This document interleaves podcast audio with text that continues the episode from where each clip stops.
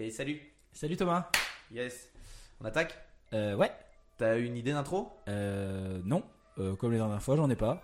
Ah, Mais... Je peux pas toutes les faire. euh. Eh ben écoute, on commence. Ok, ça me va. C'est parti. Bonne intro.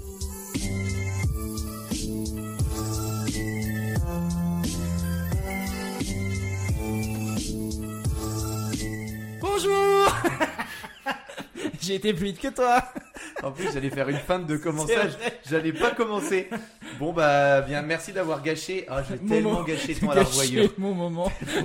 Oh, merci d'avoir gâché mon épisode. Tu sais quel épisode on est? Le 24. J'ai vu dans ton, ton regard la panique. On recommençait pas, mon gars. Oui, on est bien le 24. Euh, bonjour à tous. Bonjour à vous, Arthur, et vous, Arthur. Merci. Ça Bonjour. va Ça va. Et euh, t'as l'air plus en forme que la dernière fois? C'était quand la dernière fois quand t'étais malade. Ah, j'étais malade. Ouf, Ouf, j'étais malade. Ouh là là Ouais. là là là, la maladie, hein. Un gros rhume. Ouais, le pire de tous. Ça va euh, depuis la récup et tout? Ouais, j'ai passé une semaine incroyable. Ça fait plaisir. Hein? Ouais, cette semaine. Ah Pas ouais? celle d'avant, celle d'avant était nulle. Ouais. Moi, celle d'avant, je l'ai trouvé bien par contre. hein. Mais bon, t'as décidé d'être un enfoiré. Alors, super. Euh, des petites choses spéciales, euh, une fête, une carie, euh, un truc que t'aurais fait d'exceptionnel, Carrie. une bar mitzvah. Bon, on a passé une semaine ensemble à boire des bières. Ouais, parce que j'ai eu la chance d'avoir les meilleurs copains de la planète. J'ai eu la chance au passé. Ouais, bah, J'avais j'avais des copains. J'avais des copains, mais bon, c'est passé. La semaine est terminée, c'est fini. J'en ai bien profité. Euh, grâce à ces super copains, j'ai pu faire le meilleur enterrement de vie de garçon. Euh, Et le plus long aussi. le plus long, une semaine d'enterrement de vie de garçon en, dans un petit tour d'Europe, mais euh, tout en juste uniquement pour euh, manger et dormir. Ça a été une semaine thalassothérapie et repos. Oui. J'ai perdu 10 ans de vie. Pantoufle, pantoufle et, euh, Mon et corps, hein. mon corps était mort en retour. non, là, là, je, je suis content que ce On soit a fait fini. quoi? On a fait quoi comme ville On a fait, mais on a rêver. fait. Allez, je vais vous faire rêver. Alors attention, on a fait Strasbourg. Waouh, non On a fait Arrête, Munich. on a bu quoi à Strasbourg? Des bières. On a bu une excellente bière Une excellente bière. de la débauche qui Ouais. s'appelle la. Oublié, je suis Euh. Cargo taille. Taille cargo, ouais. Oh bah, fais pas genre. on- Non mais il faut la Oh, conseiller. Il, faut... Tu il la conseiller celle-ci. Elle est cool. Elle est exceptionnelle. Une bière qui goûte le plat, le plat asiatique. C'est une Imperial Stout au citron vert et épices. Et euh, à la, ouais, à la citronnelle, euh, enfin, elle, elle est top. Euh, après, on a fait Munich. Munich, on peut pas vous dire tout ce qu'on a fait. On a fait trop de trucs. On a fait Francfort, on a fait Amsterdam, on a fait Bruxelles, on a fait Lyon. Waouh, quelle semaine merveilleuse. Vraiment, merci les copains. Euh, ça, c'était grâce à vous. Et puis aujourd'hui, C'est grâce à l'argent des Patreons aussi. Merci beaucoup les Patreons. Euh, C'est pas vrai. Hein. Bah non. Pas encore. Mais euh, d'ailleurs, gros gros problème technique. Hein. L'ordinateur du, du podcast a Oui. cassé. On a perdu les enregistrements, les Oui. histoires. Ah là, c'est compliqué. Là, on est en période de doute. euh, Ouais, on devait enregistrer euh, avec un podcast euh, prochainement et on a dû repousser euh, de par. euh, voilà, de par ça. Donc il va falloir. euh, par bah, ça, ouais. Eh ben, on va réinvestir. On réinvestit. On, on se laisse pas abattre. On achète un studio. c'est parti. Un camping-car van avec un studio d'enregistrement. on fait le tour de France. Yes Et on va venir vous voir, vous, chers auditeurs. Envoyez 3614 au 36... Bah non, j'ai dit dans le mauvais sens. Euh, on a quelque chose d'exceptionnel aujourd'hui. Euh, je te laisse présenter notre invité, car oui, on a un invité. On a un invité? On a un invité. Il est Et où? Alors, il est sur ta gauche, et peut-être ok. le connais-tu? Je crois que je le connais. Je crois qu'on a la même génitrice. La même génisse. non, pas génitrice. C'est mon frère euh, Victor, le, le médecin de l'équipe. Oui? Salut, salut. Le sérieux. Quelle belle entrée. Ah, J'ai voulu faire un peu. euh, Je De suis fanfaronnade. Oui, de fanfaronnade. Euh, bah, ça fait plaisir que tu sois là, alors euh, merci Bah, euh, d'avoir accepté l'invitation. bah, J'ai accepté, ouais. Voilà, donc t'es arrivé Cette avec euh, quelques petites histoires pour nous. Ouais, Bon, moi, mais non. tu vas participer Mais je vais participer. en écoutant. Super. Alors alors On boit quoi, patron? Arthur, tu nous as trouvé des bières. Bien sûr, comme malade. d'habitude. Eh bien, comme d'habitude. Allez, c'est parti. Donc j'étais chez Biéronomie hier Ouais. Et donc, euh, encore une fois, j'ai demandé à Valérian de nous sélectionner des bières euh, incroyables. Euh, je suis parti sur euh, une, une- une bière que j'avais vue sur leur euh, groupe. Ils ont un groupe Facebook, Biéronomie.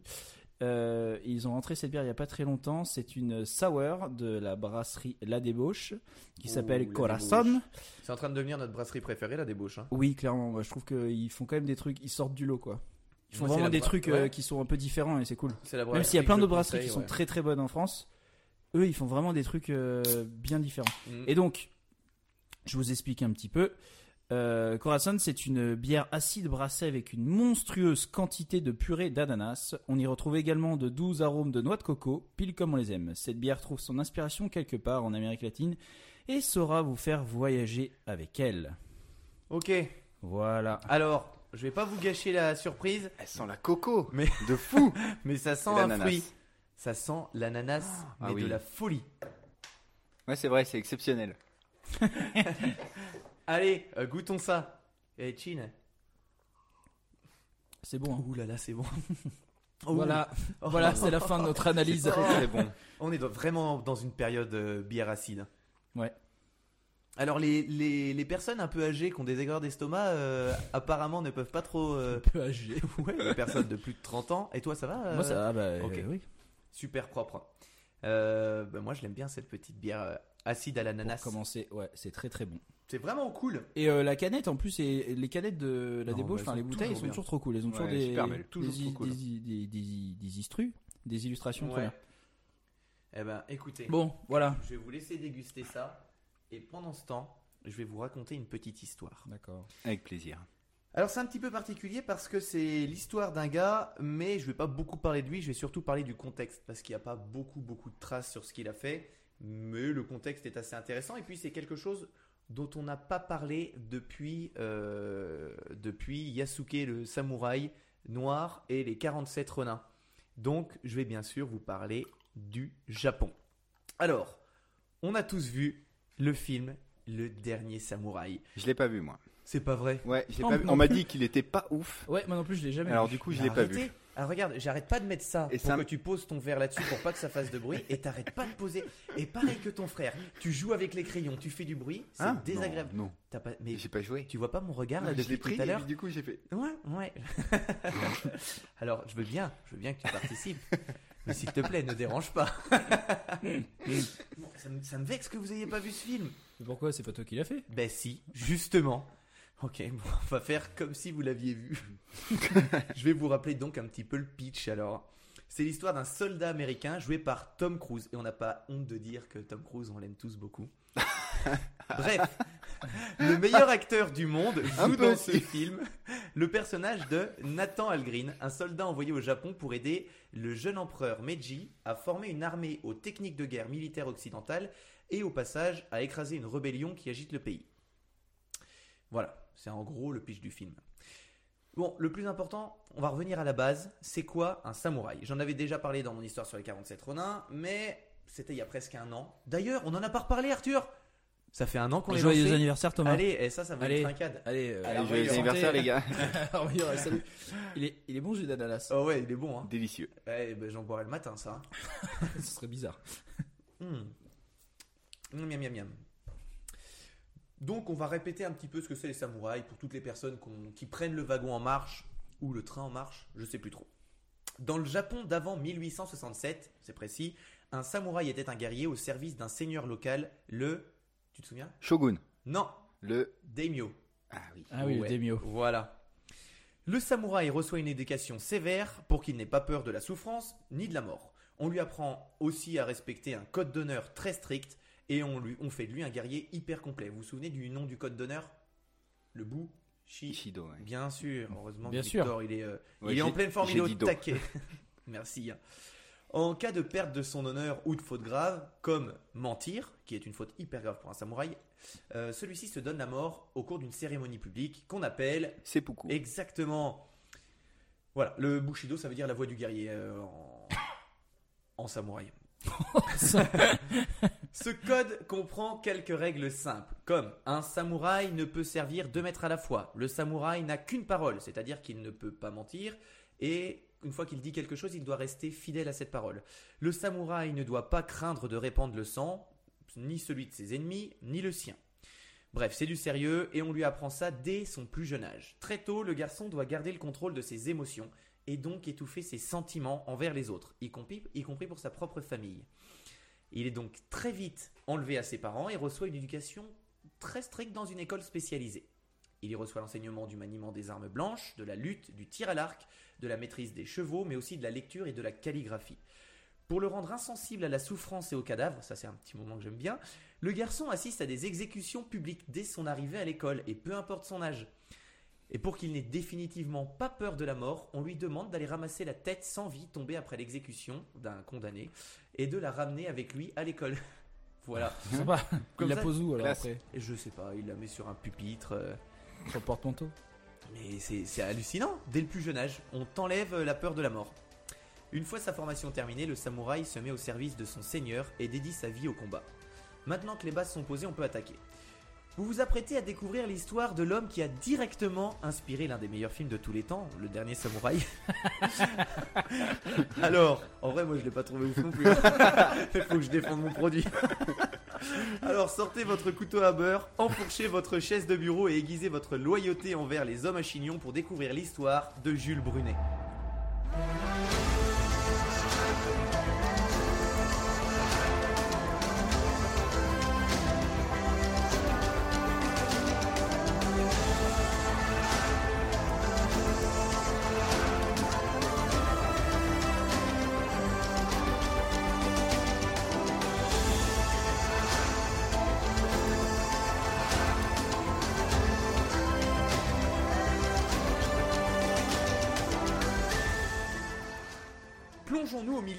Milieu du 15e siècle.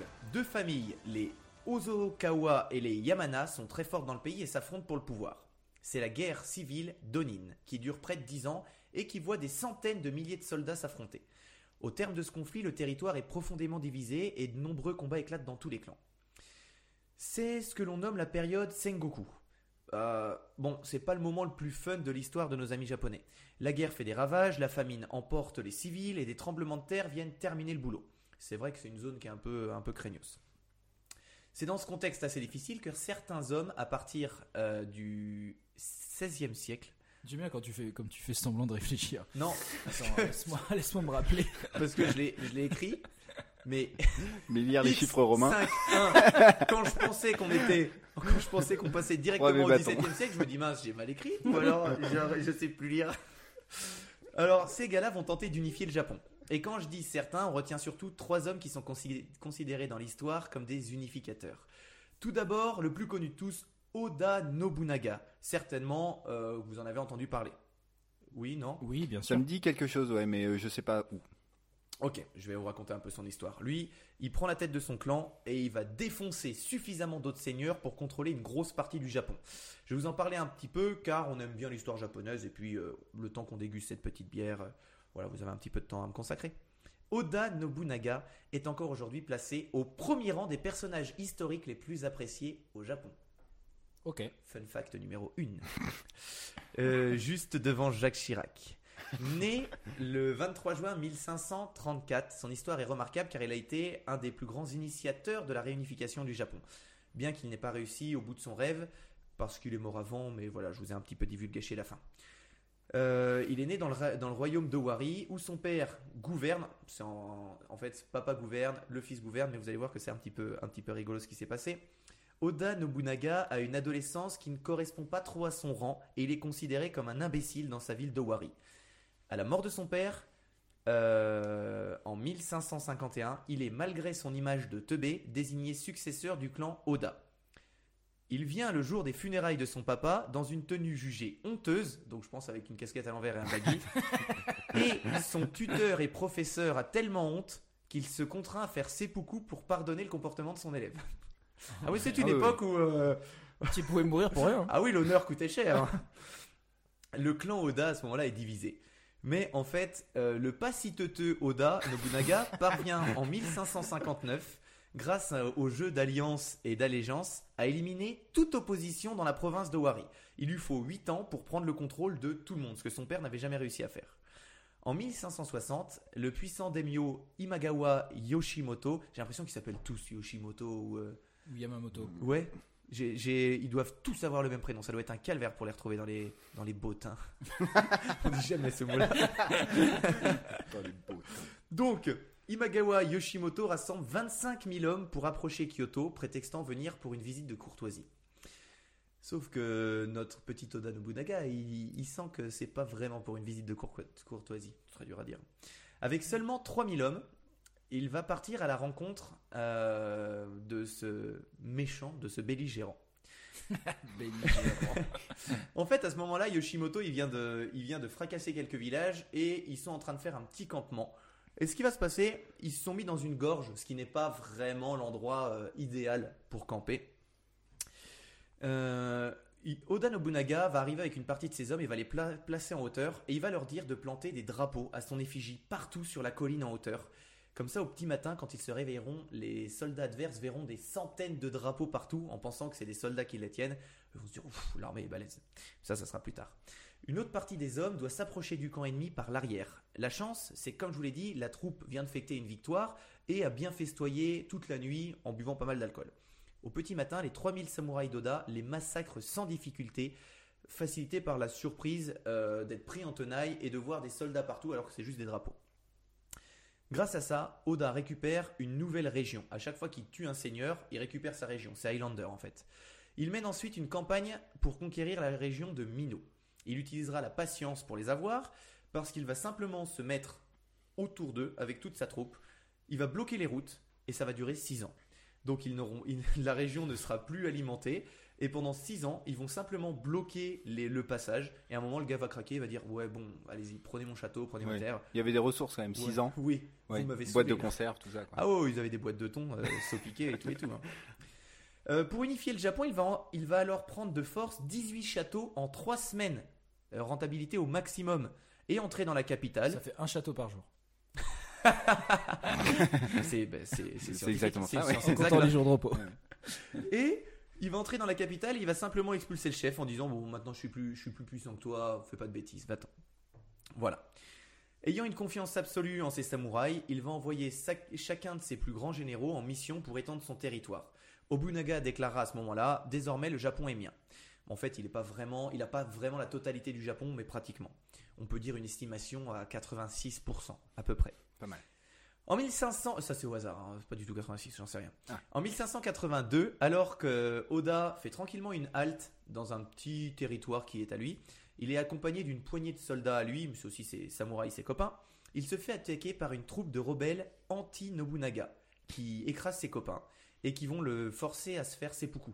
En fait, ce qui est intéressant dans cette période, c'est que vu que c'est un personnage respectable, c'est il lui donne l'autorisation de se, de se tuer lui-même plutôt que d'avoir euh, à se faire tuer, ce qui est un déshonneur. Le roi démon Oda Nobunaga tient une grande place dans l'histoire du Japon. On- en fait, il apparaît dans de nombreux livres, dans des mangas, dans des séries et dans des jeux vidéo. Il a été l'un des plus grands initiateurs de l'unification. L'unification, c'est pas du tout ça Du Japon. À sa mort, je vous avais dit qu'il y en avait trois. Je vais vous parler du deuxième. C'est Toyotomi Hideyoshi, qui va réussir à reconquérir pour lui la totalité du territoire, donc 100%, et à rallier tous ses rivaux ou à les tuer quand ils ne veulent pas le rejoindre. Il réussit aussi à chasser les chrétiens, qui ont selon lui une influence néfaste sur le pays. Et oui, à cette période, les Portugais et les Espagnols sont présents sur le territoire depuis quelques dizaines d'années et commencent à baptiser plusieurs grands seigneurs et à distribuer des Bibles en veux-tu en voilà. D'ailleurs, peut-être que le quiz portera sur les religions et les sectes. Je vous dis Ah, génial. Euh, pour en finir avec euh, pour en finir avec le troisième, c'est Tokugawa Ieyasu, je le prononce sûrement très bien, qui lui arrive un peu après la bataille, mais voilà, il termine de réunifier, de- d'unifier tout le Japon et les petites îles, donc voilà, c'est le dernier. Euh, sauf que lui, ce qui est intéressant, c'est qu'au moment où il va prendre le pouvoir, il va se faire nommer shogun. C'est le titre ultime de chef militaire, et il va poser les bases de la, de la dynastie des Tokugawa qui durera près de trois siècles. Quand Tokugawa arrive au pouvoir, il établit la capitale du Japon à Edo, qui deviendra plus tard la ville de. Vous avez une idée? Kyoto. Non, presque. Osaka. presque Kyoto. Tokyo Oui, bien joué, ça vaut un chèque. Yes. Alors, ainsi commence l'ère Edo, qui peut se caractériser par plusieurs choses importantes. Mais t'as été si fort, ça, tu méritais un chèque. Du premier coup. Suis le seul à penser que Kyoto, en fait, c'était la même chose que Tokyo. C'est vrai? Oui. Ah non, c'est pas la même ville. C'est comme Le Mans et Biarritz. Ça n'a rien à voir. Mais non, mais il y a pas en japonais, tu dis pas d'une façon différente. J'étais persuadé que c'était ça en fait. Mais Ah ouais, je suis con. Kyoto, On évidemment. demandera à nos Bah amis non. japonais de nous envoyer des bières et nous de répondre. Euh, à ce moment-là, le pays va se refermer grandement sur lui-même. Euh, Ah, je confonds Pékin et Beijing. je suis sûr que c'est vrai. c'est vrai J'ai- Bah oui, j'avais. Le mot chinois et le. Mais le j'avais mot mémoire ça dans ma tête, sauf que je l'ai mis au Japon. D'accord. Voilà, ok, je suis trop con. Donc, le Japon euh, va fermer toutes ses relations commerciales et autres avec ses voisins. En fait, il rejette la plupart des étrangers qui sont punis de mort s'ils posent le pied sur le territoire sans autorisation. Donc, vous partez avec votre barque au Japon à ce moment-là, vous posez le pied, paf, décapité. Je crois qu'on dit une jonque. Deux. On roule, roule pas en barque. Ah, mais là, tu fais ce que tu veux. hein. D'ailleurs, on ne quitte pas non plus le pays sans autorisation, sous peine d'être exécuté. C'est un petit peu, euh, un petit peu strict à ce moment-là. Pour maintenir la paix au sein du pays, les Tokugawa mettent en place un système très hiérarchisé. Tout en haut, il y a le shogun et sa famille qui chapeautent le pays. Il commande l'administration et la politique, c'est un peu comme un dictateur. hein. La seule chose qu'il ne gère pas, c'est la partie religion, qui est plus orientée par l'empereur. En fait, dans notre esprit, pour nous, l'empereur, c'est ce qu'il y a de plus ouf. Bah, euh, en fait, c'est tout pété l'empereur à ce moment-là. C'est juste un gars qui chapeaute la religion, mais qui n'a vraiment pas beaucoup de pouvoir et qui est dirigé par le shogun. Euh, en dessous du shogun, on trouve les daimyo, c'est les gouverneurs des régions, comme des préfets, mais en plus stylés. Les Donc Tokugawa. tout à l'heure, quand j'avais dit tout en haut, c'est Shogun, Non, j'avais raison. Oui, peut-être. oui, parce que t'as dit que non, c'est le Demio. Oui, J'avais dit que c'était tout en haut? Ouais, Ouais, je me suis ouais, un truc dans le genre. Ouais, ou alors Mais tu t'es planté, mais tu veux pas le reconnaître. t'as préparé ton histoire ce matin en fait. Mais je l'ai préparée depuis 10 ans, celle-là. Je la connais, je l'adore. Euh, les Tokugawa viennent à garder, euh, tiennent à garder les daimyo sous leur contrôle et à les empêcher de prendre trop la confiance pour conserver l'harmonie du pays. Mais comment font-ils? C'est un petit peu, euh, un petit peu pas gentil. Ils obligent chaque daimyo à venir résider à Edo un an sur deux. Un an chez eux, un an chez le shogun en gros. Là, on se dit, ok, ça va, ils vont voir leur famille un an sur deux. Eh ben, pas du tout. En fait, ce qui se passe, c'est que quand les daimyo sont chez le shogun, la famille est chez le daimyo. Quand le, quand le daimyo est chez lui, sa famille vient vivre chez le shogun. De sorte que le daimyo ne voit plus jamais sa famille. Et c'est une- une- Ouais. des sortes d'otages. Pourquoi? Ben, j'en sais rien. En fait, Pervers. hein. tu peux te dire daimyo c'est un très bon poste, mais en fait non, c'est tout pourri. Bon, il y a un certain contrôle euh, du shogun pour que les choses restent très très calmes dans la région. Et en dessous des daimyo, on retrouve les fameuses samouraïs. Quand les Tokugawa arrivent au pouvoir, ils font en sorte de pacifier le Japon. Leur but est de maintenir cette paix à tout prix. Ah oui, un autre truc. Le samouraï ne peut pas exercer d'autres métiers. Il est rémunéré par son seigneur, donc le daimyo. On l'encourage à se spécialiser dans certains domaines, comme l'artisanat ou l'art, mais il n'a pas le droit d'en vivre. Comme ça, on voit que les samouraïs, c'est quelque chose de très particulier. Durant cette période d'Edo, les villes se développent pas mal. L'agriculture se porte vraiment bien et fait prospérer le pays. D'ailleurs, c'est marrant car dans la hiérarchie du pays à ce moment-là, les fermiers arrivent euh, juste au-dessus les guerriers. Être fermier, c'est quelque chose de très très important pour le pays dans la pyramide sociale. Ils sont suivis par les artisans, puis par les marchands. Les samouraïs sont désormais les seuls à pouvoir porter les deux sabres en ville, un peu comme les nobles en France au Moyen- au Moyen Âge. C'est en fait c'est un privilège parce que toute la population est désarmée, sauf les samouraïs. D'ailleurs, à cette époque, les samouraïs ont carrément le droit de vie ou de mort sur les, habitants. Quelqu'un qui les regarde de travers, ils peuvent le zigouiller. Heureusement qu'ils ont un code d'honneur. Pendant cette période donc, le pays se referme sur lui-même. Bien évidemment, ça pose quelques problèmes aux pays alentours qui aimeraient bien pouvoir profiter du Japon comme un lieu de passage afin de ravitailler leur flotte maritime euh, quand elle vogue, mais en fait là ils peuvent pas. On est sur un- une époque où les trajets à bateau sont un peu longs et tu t'arrêterais bien à faire une pause café et recharger les batteries de ton téléphone dès que tu le peux. Là, vu que c'est fermé, ça rajoute une petite distance. Du coup, très intéressant, en 1854, qui va débarquer au Japon pour faire sa loi? Devinez quel pays? La France. Ben non, pas du tout. quel pays arriverait dans un pays pour dire Ah, c'est nous qu'on commande Les États-Unis, Américains. Bien sûr que oui Les Américains décident d'imposer leur vision des choses à un pays qui n'est pas le leur. C'est rigolo parce que des siècles plus tard, c'est un peu pareil. Alors, ils débarquent devant les côtes japonaises avec des bateaux de guerre et menacent d'ouvrir le feu si le Japon n'accepte pas de les accueillir. À l'américaine, quoi. America. Le shotgun accepte d'entrer en relation avec les Américains. Le shotgun. Oui, je l'ai mal dit, mais ça va. Le shogun arrive, accepte, tu vois, je l'ai mal marqué, ça va, voilà. Accepte d'entrer en relation avec les Américains. Euh, le représentant des États-Unis, Matthew Perry, à ce moment-là. Non, sérieux? Matthew Perry. L'acteur de. Friends Ah, il s'appelle comme ça en vrai? Bah oui. ah ben, il s'appelle comme ça le vrai. J'avais pas tilté, j'ai jamais regardé Friends. moi. Ça m'a jamais trop intéressé. Tu loupes un truc. hein. Eh Ben, regardez le dernier samouraï. oh. Lui, il arrive sur les côtes japonaises et va faire signer pratiquement de force la convention de Kanagawa, qui ouvre les frontières aux Américains, puis par la suite aux Russes, Anglais, Néerlandais et Français. En fait, les Américains vont complètement cisailler les frontières et faire rentrer tous les autres pays. En 1858, on a ainsi de nouvelles voies commerciales qui s'établissent entre le Japon et plein d'autres pays. Le shogun est, considé- est considérablement affaibli par ce traité qu'il a signé sous la contrainte, avec des occidentaux qui jouent un petit peu avec lui. Il perd de l'influence. Pourquoi tu rigoles? Avec des occidentaux. Je suis désolé, il y a trop de coupures, pardon. Vas-y, continue. Tu sais que là, c'est haché. tu gâches l'histoire.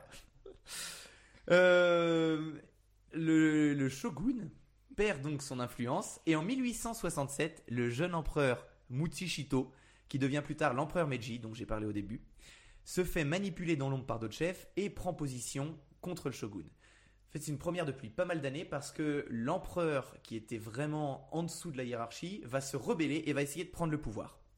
Le jeune empereur se rebelle donc et le pays se divise entre partisans du shogunat et partisans de l'empereur. C'est la guerre civile de Boshin, vous en avez peut-être entendu parler. Notre histoire va bientôt commencer, elle n'a toujours pas commencé. Ouais. Quand je disais que mon Plus histoire longue intro pas être du longue, monde. en fait elle est un petit peu longue. Euh, les samouraïs ne sont pas épargnés par cette guerre parce qu'ils doivent instantanément y prendre part. En même temps, ça faisait un petit paquet d'années qu'ils se beurraient la biscotte et nos gars crachent pas sur un peu de castagne. Certains clans de samouraïs conservateurs se rangent du côté du shogun et d'autres penchent plutôt du côté de l'empereur. On a donc deux visions du Japon qui s'affrontent pour le pouvoir, la tradition d'un côté et l'évolution de l'autre. Bon, en vrai, c'est un peu plus compliqué, mais on n'a pas le temps et puis on a des bières à boire. Enfin, moi, parce que j'ai soif. Euh, avant que la guerre ne commence, l'armée de l'empereur est déjà bien modernisée, grâce aux efforts des forces occidentales. À cette époque, seuls les Français se rangent aux côtés du shogun. En vrai, on fait que des choix débiles dans l'histoire, j'ai l'impression. Nous, les Français, on va se mettre du côté des plus faibles. Les autres pays, comme les Anglais, vont se mettre du côté des très forts.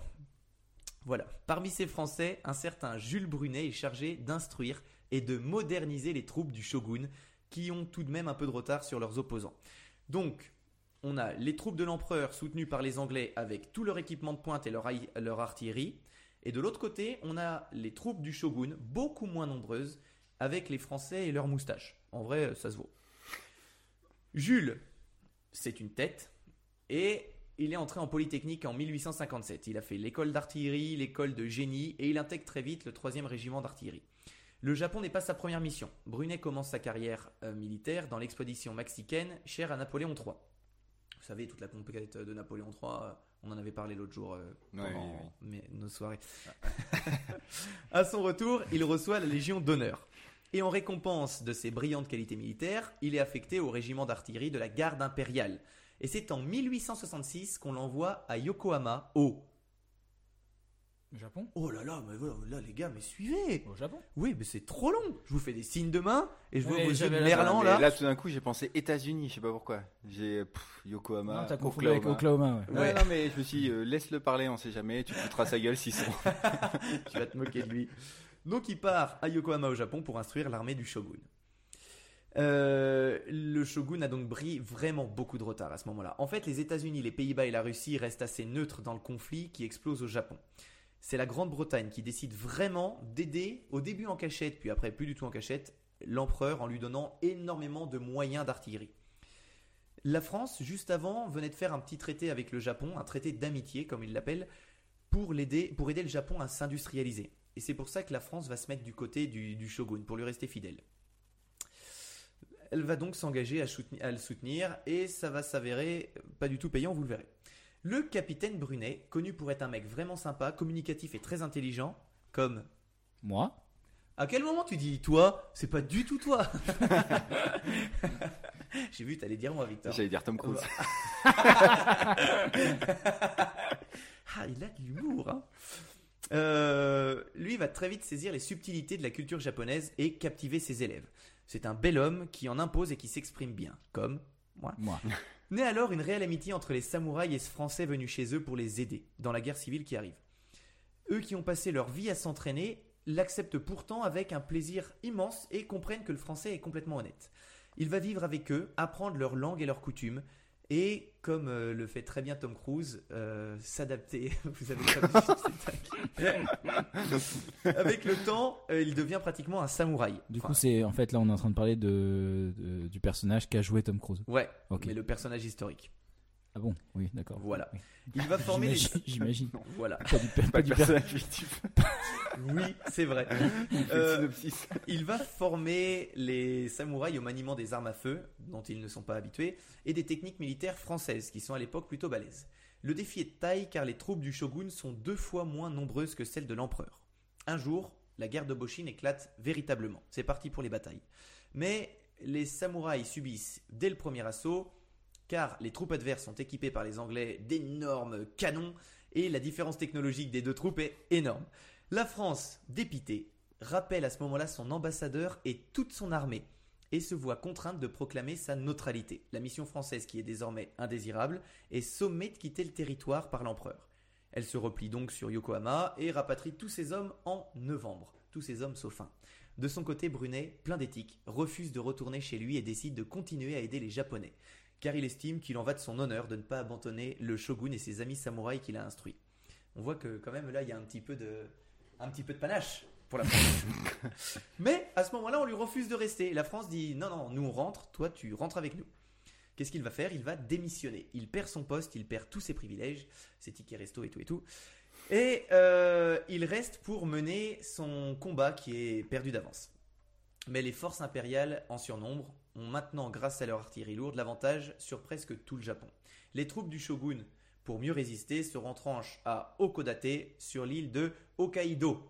Et je dis que des noms que vous comprenez pas, mais tous ceux qui ont été Hokkaido, au on Japon. connaît, hein. Non, Bien sûr. n'importe quoi. Brunet devient conseiller militaire du ministère de la guerre résistante et organise la défense en continuant l'instruction des soldats. Donc il a un rôle qui est hyper important à ce moment-là. Le 30 juin 1869, l'armée de l'empereur entreprend l'assaut sur l'île. La bataille est rude. Brunet et les samouraïs doivent repasser- repousser des marées de combattants entraînés et beaucoup plus nombreux. Ils tiennent leur position de mieux qu'ils le peuvent, mais les guerriers assiégés doivent vite capituler. On force alors Brunet à quitter le pays par bateau pour s'exécuter, euh, sans l'exécuter par respect pour lui. Oui, parce que pour s'exécuter, lui, il a rien demandé le pauvre. Vas-y, pars pour t'exécuter. Bon, d'accord, mais ça fait mal. Euh, rentré à Paris, il reçoit un blâme pour ingérence dans les affaires politiques d'un pays étranger et son ministère lui le retire des officiers. Il a vraiment tout perdu en faisant ça. Il participera ensuite à la guerre franco-allemande en étant capitaine du 8e régiment d'ar- d'artillerie et sera fait prisonnier dans cette guerre puis libéré par la suite. Il terminera sa carrière en passant par tous les postes les plus stylés de l'armée, comme, parce qu'il va regagner un petit peu de galon, attaché militaire en Autriche, puis en Italie, puis commandeur de la Légion d'honneur, chef de cabinet de guerre, général et ministre de guerre. Le 11 mars 1895, lors d'une cérémonie, le Japon se souvient officiellement de ce samouraï français en l'élevant au grade de grand officier du trésor sacré du Mikado. Oh, Oui. magnifique. Ah oui, c'est la classe. C'est la classe. C'est hein. la Ouf, classe. un bâtonnet de chocolat. bon, si on revient un petit peu en arrière, la guerre a continué au Japon après le départ de Jules. Je vais vous en parler un petit peu. Les forces du shogun sont battues à plate couture. Mais ce n'est pas la fin des samouraïs, car il y en avait des deux côtés, donc du coup il reste quand même des samouraïs. En 1868, c'est à la, la fin de l'époque d'Edo et le début de l'ère Meiji, puisque le pays s'ouvre au monde à nouveau. Dans son élan de modernisation, l'empereur veut absolument casser la hiérarchie sociale qui était en place sous les Tokugawa. Les samouraïs qui devaient auparavant prêter allégeance à leur seigneur doivent maintenant prêter allégeance à l'empereur et le servir. Ça rend les samouraïs un petit peu ronchons. Progressivement, la tenue traditionnelle des samouraïs est totalement abandonnée au combat, enfin la tenue de combat. Euh, c'est un symbole supplémentaire pour casser un petit peu plus les samouraïs. D'ailleurs, c'est près d'un million d'entre eux qui seront mis à la retraite à la suite de la guerre de Boshin. On leur verse une petite allocation, mais c'est vraiment pour dire euh, on, fait, on fait comme si, mais ça va pas les faire vivre. Compte de la honte pour eux, on leur interdit à partir de 1876 de porter leur sabre. Euh, désormais, c'est réservé aux officiers militaires. Et eux ne font plus partie des officiers militaires. Il en est de même pour leurs chignons, qui n'ont plus le droit de porter. Donc les samouraïs commencent à être vraiment ronchons. Ah oui, et pour terminer, euh, on fait passer les samouraïs de quelque chose de très très important pour le pays à quelque chose qu'il ne faut plus. Donc on, on leur casse un petit peu du sucre sur le dos. Expression qu'on n'emploie pas assez souvent. Saigo Takamori, un célèbre samouraï qui avait participé à l'établissement de l'ère Meiji, euh, et qui avait en fait il a combattu directement contre Brunet. C'est le gars qui a monté l'armée de l'empereur, un très très bon samouraï, et lui il va décider de se rebeller justement contre l'empereur. Alors si jamais Saigo Takamori, c'est Katsumoto dans le film que vous n'avez pas vu. Le gars qui Bah oui, voilà. voilà, c'est le gars qui Mmh. recueille Tom Cruise dans son village et qui l'élève. Le dernier samouraï, c'est donc un mélange de deux guerres, celle de Boshin, euh, que nous avons vu tout à l'heure, et euh, celle des rébellions de Satsuma. Durant ce conflit, les samouraïs de Satsuma se battent avec leurs sabres et des armes à feu, et le problème, c'est qu'ils sont 40 000 contre des troupes de l'empereur qui sont 100 000. Le 24 septembre 1877, on se rend compte que c'était il n'y a pas très longtemps, les forces gouvernementales de l'empereur encerclent la colline de Shiroyama, où sont tous les derniers samouraïs. Donc c'est vraiment euh, le dernier samouraï. Après des semaines de conflit, il ne reste que quelques centaines de samouraïs contre plusieurs dizaines de milliers de soldats. La colline est bombardée et les soldats de l'empereur sont envoyés au combat, au corps à corps pour rouler sur les pauvres samouraïs qui restent. Manque de bol, c'est une grosse connerie, car euh, même s'ils sont en sous-nombre, ça reste des samouraïs. Et au corps à corps, ils déchirent tout le monde. Donc, les forces de l'empereur se font déchiqueter à ce moment-là. La première vague est repoussée, mais les gars vont continuer à les pilonner. Et au final, les samouraïs vont se faire éclater. Euh, Voilà, c'est terminé pour l'histoire euh, des samouraïs. On pourra dire que c'est un petit peu triste, mais moi j'ai trouvé ça un petit peu cool parce que c'est une histoire qu'on connaît pas. On ne se renseigne Non, pas non. assez sur Mais c'est l'histoire vrai qu'on la connaît pas. Il n'y a pas eu un énorme blockbuster qui a été fait sur cette histoire. Non. À part ce super film avec Tom Cruise. Merci Tom Cruise. Euh, si vous voulez en apprendre euh, plus et dans une petite vidéo très très bien racontée, Nota Bene euh, Oui, a Nota fait Bene, une c'est très bien. super vidéo là-dessus. Et voilà, je vous la conseille. Messieurs, je vous laisse le micro et je pars déguster mon ananas liquide. Mon ananas liquide. Ouais. T'as vu la couleur? On dit vraiment un jus d'ananas. Et le goût? C'est bon. Ah, c'est bon. Ouais, Là, moi, je, je suis un petit peu déçu parce que là, quand tu disais, putain, les mecs qui sont forts au corps à corps, ils les ont déchiquetés. Mm. Et puis, en fait, euh, non. Bah en fait, ils les ont ils ont déchiqueté les premières vagues. Donc les gars se sont dit bon, bah, en fait, on va repartir avec euh, les canons. Ouais. Puis du coup, euh, c'est fini. Hein. non, bah là, tu peux pas trop, tu peux pas faire un film genre peux pas 300. jouer, ouais. euh, Ouais, ouais. ils étaient des millions, mais nous on avait des épées. Non, non, non, ça n'a pas suffi. Si jamais, euh, du coup, en parlant de Japon, je pense à ça parce que j'ai vu euh, sur Amazon Prime une euh, petite série avec James May. Ah qui ouais. était dans Top Gear et qui a fait euh, Grand Tour aussi, qui est dans Grand Tour. Et euh, qui s'appelle James May, Our Man in Japan. Et du coup, il teste plein de trucs au Japon. Il, il- il explore pendant une grosse semaine la culture japonaise un peu partout. Il fait vraiment le nord et le sud du Japon. Donc c'est très cool. Voilà, Ok. à voir. Eh bah top. C'est à moi? Ben c'est à toi. Ou euh, Victor, t'as préparé un truc? Ah, ton histoire Euh, ouais, ouais, j'ai j'ai une histoire, ouais. Allez, c'est Euh, parti. La semaine prochaine. Bon bah Arthur, nous t'écoutons. Ok.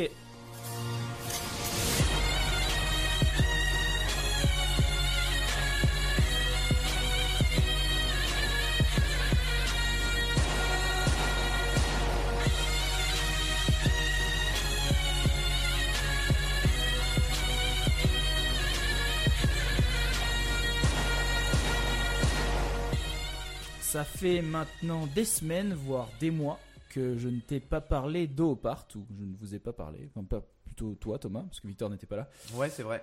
Et ça me manquait. Donc, qu'à cela ne tienne, je me suis relancé dans les archives de la bibliothèque d'Alexandrie pour te parler probablement d'un des plus connus, mais aussi d'un des plus cool. Objet. Je me souviens plus de la définition de haut-part. J'y arrive. Oui, c'est quoi c'est J'y arrive. Pour ceux qui ne savent pas encore ce que c'est, J'espère parce que là je. eh bien la traduction littérale c'est out of place artefact. Donc en gros, c'est des objets Oh. datant d'une époque qui n'est pas compris. en adéquation avec les connaissances ou la technologie représentées. Il existe de par le monde un nombre étonnant de faits anciens qui, dans l'état actuel des connaissances, ne s'appliquent pas, comme par exemple euh, les murs cyclopéens de Bimini, découvert en 1969 dans les Bahamas. Les boules parfaites de granit de Houston découvertes dans la forêt, euh, dans la forêt du Costa Rica. Ça, j'en ai déjà parlé. Ça s'appelait pas comme ça? Les Non, sphères Ouais, sphères mégalithiques du Costa Rica, Ouais. mais c'est la même chose. Ok. Euh, les Pas- surprenants pas tracés fait, de la euh. plaine de Nazca dans les Andes péruviennes, dont certains font presque 15 km de long. Ou bien encore la carte de Pirires qui va nous intéresser aujourd'hui. On n'avait pas déjà parlé? Non, jamais. Allez, ça c'est intéressant. Ouais. Mais alors Pirireis, qui est-ce? Prononce mal. Petite rime. Ah, T'as vu? Euh, Piri Ibn Haji Meheb, Mehmeb, surnommé Pirires, est un Turc né en 1470 à Gallipoli. Euh, Reis, en turc, ça veut dire, euh, ça veut dire capitaine. Ok. Il est d'abord connu pour avoir ouvert un kebab qu'il appelle le meilleur. La blague qui fait me briller. qu'il appelle le meilleur kebab du monde. Et il est aussi l'inventeur du fameux salade tomate oignon chef, qui deviendra par la suite un classique incontestable dans le monde du classique. kebab. Non, mais, du coup, je pense à Premier ça. kebabier, quoi. je pense à ça, c'est que quand j'habitais à Londres, euh, quand- là, dans le quartier où j'habitais, il y avait un kebab qui s'appelait le meilleur kebab du monde, et en face, il y avait le meilleur kebab de l'univers. Et on s'est toujours demandé C'est si cool. lequel était arrivé en premier. Ah, c'est drôle. Il devient par la suite capitaine, puis amiral. Neveu du célèbre pirate Kemal Reis, dit Kamali, il est surtout connu pour son œuvre de cartographie. Lettré, il, est, il se passionne pour les cartes qu'il collectionne. Et c'est ça qui va nous intéresser aujourd'hui. Le 9 novembre 1929, Monsieur Malil Edem, qui est le directeur des musées nationaux turcs, euh, en fait un inventaire de tout ce qui contient le musée de Topkapi à Istanbul. Il y découvre deux cartes du monde, dont un ouvrage intitulé Le Bahir, euh, et dont l'auteur est un certain amiral de la flotte turque Piri Ibn Haji Mehmed, notre bon kebabier Pirires. C'est lui. Oui, je l'avais mis kebabier.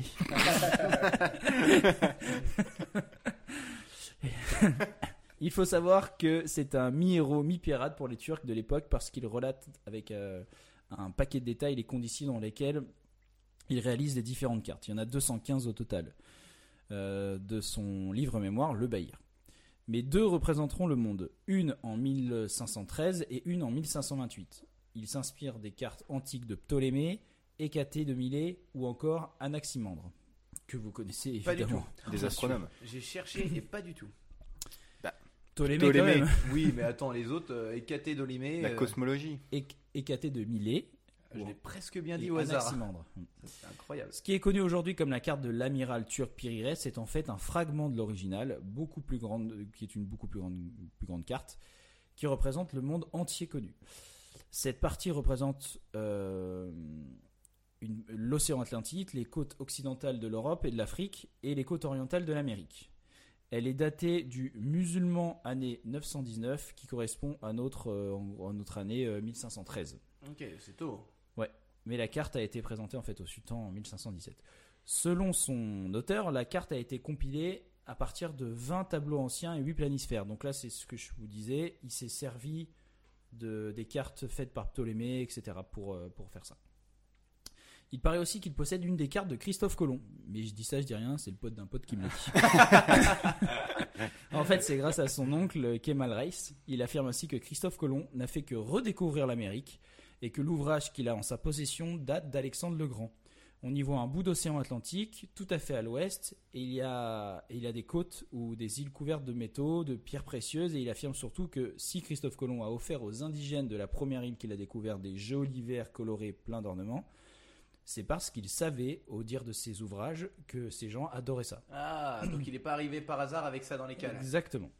Intéressant. La carte est dessinée sur une peau de gazelle et malgré ses 400 ans, la représentation de l'ouest du monde est intacte. Pourtant, un détail surprend. Cette carte montre le sud de l'Amérique et de l'Afrique avec exactitude. Elle intègre déjà un nombre très élevé de connaissances géographiques et scientifiques. Les positions géographiques sont effectivement parfaites à un détail près.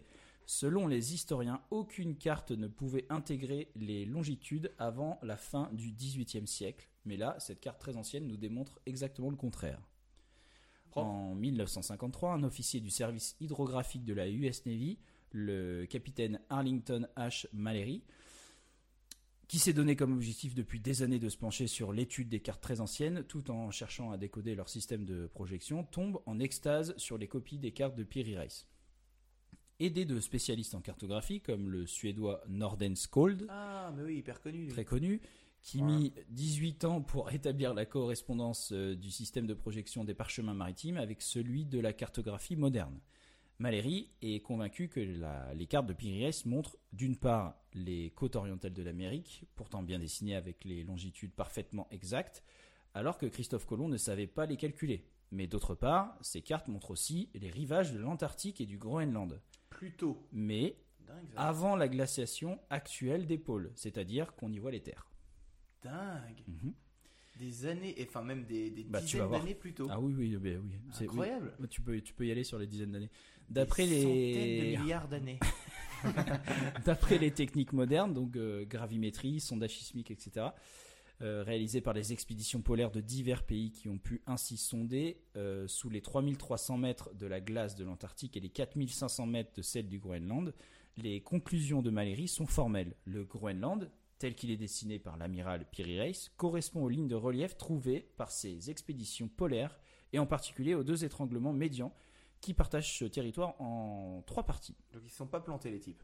A priori, il s'est pas planté. En plus, sur la carte de Pires de 1513, on voit des terres qui se prolongent longuement en descendant de l'Amérique du Sud, ce qui laisse penser que ça ne peut être que celle de l'Antarctique, tel qu'il est actuellement à plus de 3000 mètres sous la glace. C'est dingue. Hyper étonné, notre bon Arlington Mallory suit méticuleusement la carte, millimètre par millimètre, et établit à chaque fois la comparaison avec les données, euh, les données modernes. Pardon. C'est ainsi qu'il constate deux baies qui sont notées sur les cartes de Pires au niveau de la terre de la Reine Maude. Euh, en fait, la terre de la Reine Maude, c'est connu, c'est c'est la région de l'Antarctique se trouvant entre le glacier de Stancomb-Wills à 20 degrés ouest et le Alors, je glacier de. Shinam à 45 degrés est. Évidemment, non, mentir. évidemment que moi non Ah ouais, je connaissais pas. Non, tu m'avais l'air, Un super resto là-bas. ah, tu m'avais l'air trop serein sur le c'est connu. Ah là là, je me suis connu. senti mal. Bon bah je connais pas. Donc, il constate deux baies, alors que la carte récente de l'Antarctique, établie par euh, Peterman en 1954, ne montre que de la terre ferme. Mallory pose si bien le problème au service hydrographique américain que des techniciens de haut niveau, ça j'aime bien, des techniciens Oui, de haut sûr. niveau, euh, entreprennent des sondages sismiques de vérification de cet endroit. Et quelle ne fut pas leur surprise, c'était la carte de Pires qui avait raison. Nous sommes donc maintenant devant un dilemme inévitable, à savoir euh, soit que les documents ayant servi à Pires à établir les cartes de 1513 et 1528 de son baillière ont été élaborés avant le XVe siècle par une civilisation inconnue assez proche de nous, mais capable aussi, comme nous, de sonder sous la glace polaire. T'es en train de dire Attends, je finis que les Atlantes existent. Eh Attends, oui. je finis. Soit aussi, et cela est encore plus extraordinaire, que les données exactes de ces documents sont, enfin, ont été élaborées avant la dernière période glaciaire qui a débuté il y a plus de 10 000 ans. Donc tu vois, quand tu disais quelques dizaines d'années, euh, C'était c'était plus. 10 000 ans. Là, on arrive dans la partie que j'aime bien, à savoir, à cette époque, ça j'aime bien aussi, à cette époque, il y a 10 000 ans, donc, règne d'après la science officielle l'homme de Cro-Magnon qui ne connaît ni le travail des métaux, ni la culture de la terre, ni même la domestication des animaux, et donc il ne peut, en toute logique, réaliser des recherches cartographiques pointues qui nécessitent d'une part des explorateurs et des techniciens particulièrement compétents et organisés, et surtout, d'autre part, vu l'immensité du territoire, des moyens de locomotion allant de l'automobile à l'avion.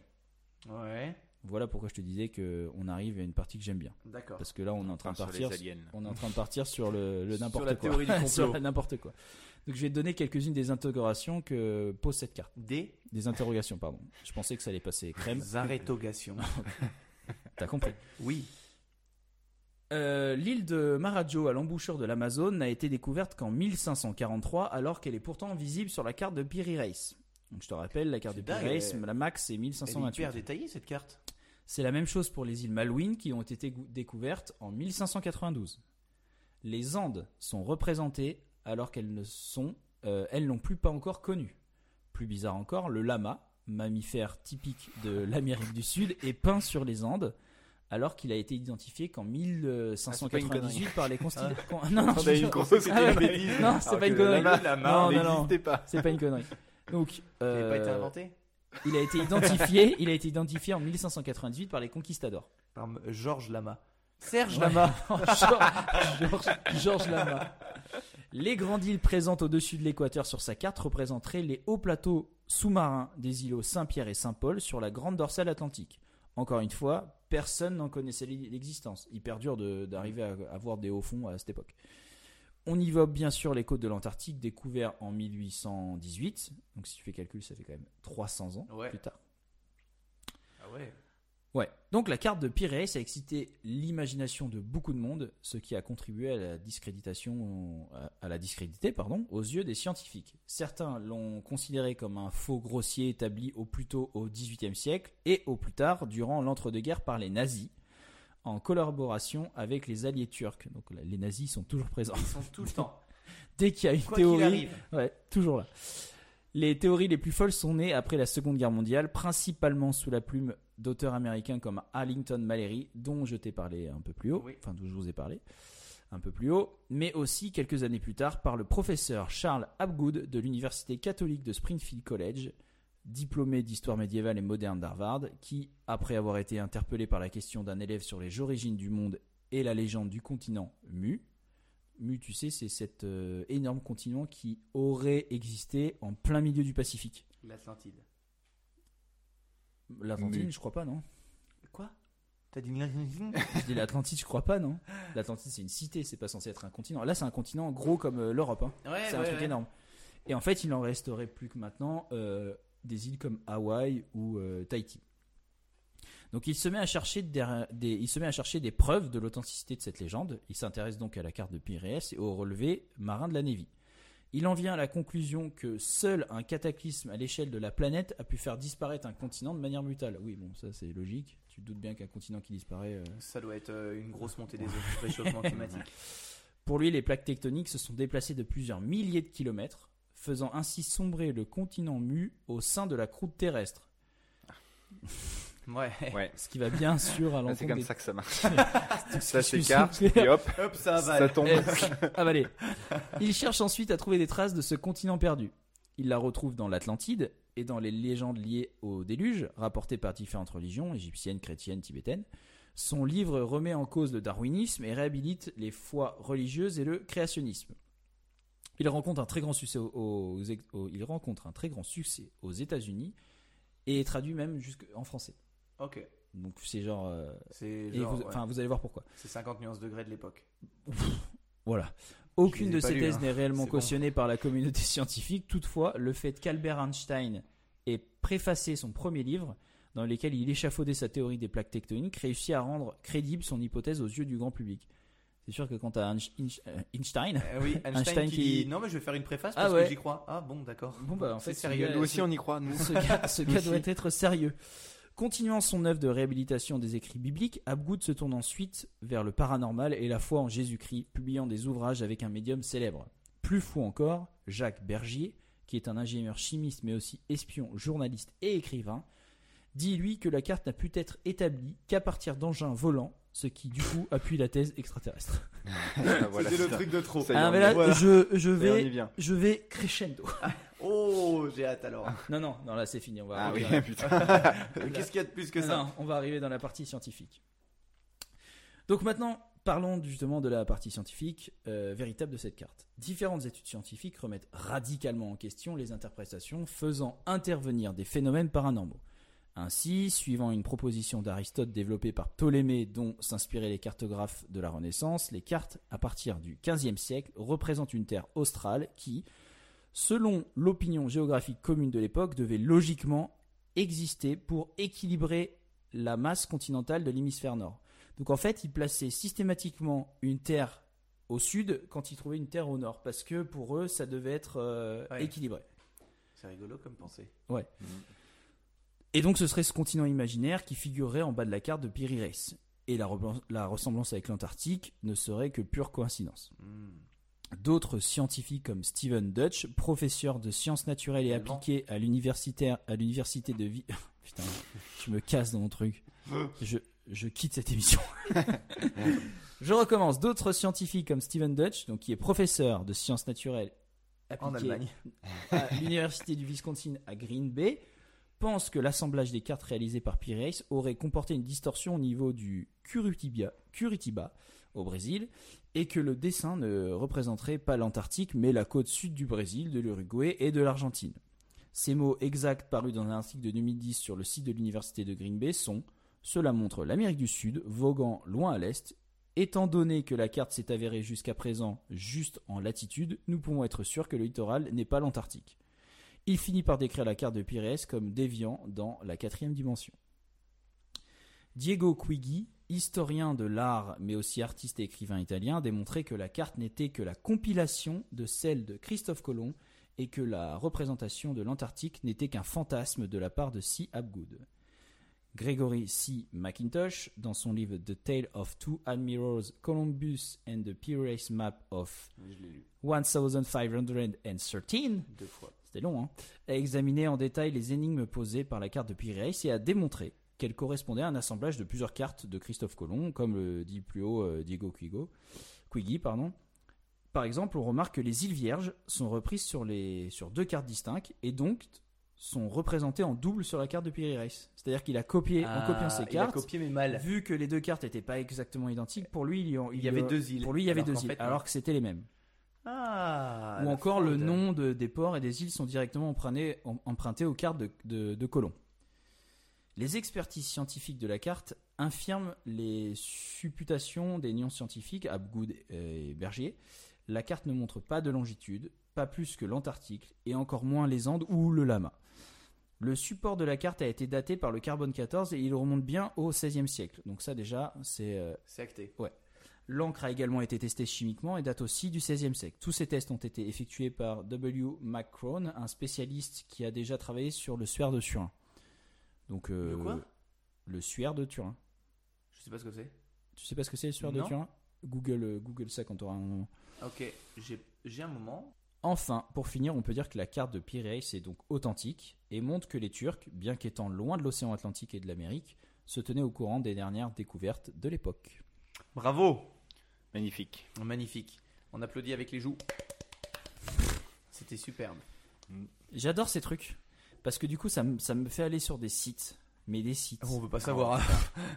Bon, alors là, trucs de, de- Plus de de- 18 ans Allez Non, mais tu vois où les reptiliens, les extraterrestres. En vrai, ça, c'est un vrai kiff euh, de ah, tomber sur ces En vrai, j'adore. Ouais. Les. euh, Et mince, après, ce qui est plus dur, ce qui est plus dur, c'est de trouver Oui, juste- les. euh, Le triangle des Bermudes. Non, le triangle. Les. Ah, les, les Illuminati. Les Ouais. Illuminati. Et- mais j'ai j'ai trouvé qu'en fait, le plus dur, c'était de trouver des sites ou des, en tout cas, des sources scientifiques, des vraies sources scientifiques démontant un peu le truc. Ah bah oui. avec des vrais scientifiques. Donc là, j'ai trouvé du coup pour euh, du coup ce, ce chercheur euh, à l'université du, du Wisconsin, mais bon, l'autre euh, bossait à Harvard, enfin a eu été diplômé d'Harvard. Donc après, c'est pareil, tu vois, tu, tu sais jamais. euh, Ouais, mais diplômé d'Harvard, tu, tu sais qu'il a une petite méthode scientifique qui. Ouais, bah c'est ouais, la mais la, Harvard, la hein. preuve que du coup ça allait pas. hein. C'est drôle. C'est vrai que c'est marrant d'aller sur ces sites-là. C'est le genre de site qui est, tu sais, les pages sont toutes en noir et c'est écrit en vert. Oui. Oui, c'est des très vieux sites, tu sais. et- Avec une police, euh, tu sais, une police pour le titre, une Oui. police 3D là. Ouais. Une police relief vrai, qui ça. tourne. Ah là là, tu l'as tellement cerné. Mais du coup, ça faisait super longtemps que j'avais pas fait un un oui, un objet, mais ça et, fait euh, vraiment et, longtemps. euh, et je pense que je vais en refaire encore d'autres parce qu'il y en a plein. Il y en a plein. C'est marrant comme à chaque fois ça part sur les extraterrestres. Toujours. Et les avis, nazis. on peut tout et les nazis. Oui, et les nazis. Tout ce qui est pas Dès qu'il y a extraterrestre, c'est nazi. Ouais, ben écoute, on a hâte d'entendre les prochaines histoires. Alors, en attendant la deuxième bière que tu nous as préparée, je me suis permis d'ouvrir une bière et de vous servir. Euh, c'est une bière artisanale faite par ma belle-sœur. Donc, euh, merci Marion pour cette bière. Euh, qui fait ça dans une petite association qui s'appelle La Gaule, qui est le groupement des œuvres liquides. je trouve ça rigolo. C'est vrai? C'est des, des brasseurs amateurs. En fait, c'est des brasseurs qui proposent à des amateurs de venir faire leur propre bière. Donc, tu viens passer un après-midi Ouais. avec eux, tu, tu fais ta bière, tu repars avec 25 litres de bière. Et c'est histoire de faire des activités. Je trouve ça vraiment cool. Donc, merci beaucoup de nous avoir envoyé cette bière. On n'a pas les mêmes.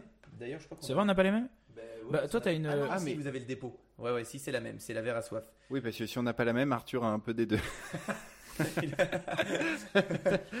C'est toujours bon de, Mm. de mélanger des bières. Donc, ça, c'est de la pure artisanale. Ça goûte un peu la bière qu'on fait, mais en meilleur.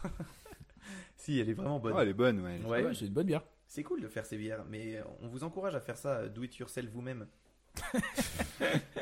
Est-ce qu'on partirait pas sur un petit quiz? Un petit Ah, quiz, vous voulez et un petit Moi, je suis venu. vu- Ah, oula. Oh. Petit pot de beurre. Petit pot de beurre. moi, je suis venu pour ça. Ok, alors, c'est parti, on va faire un petit quiz. J'espère que vous êtes chaud, c'est un battle. Allez. Il me faut un papier et un crayon, c'est parti.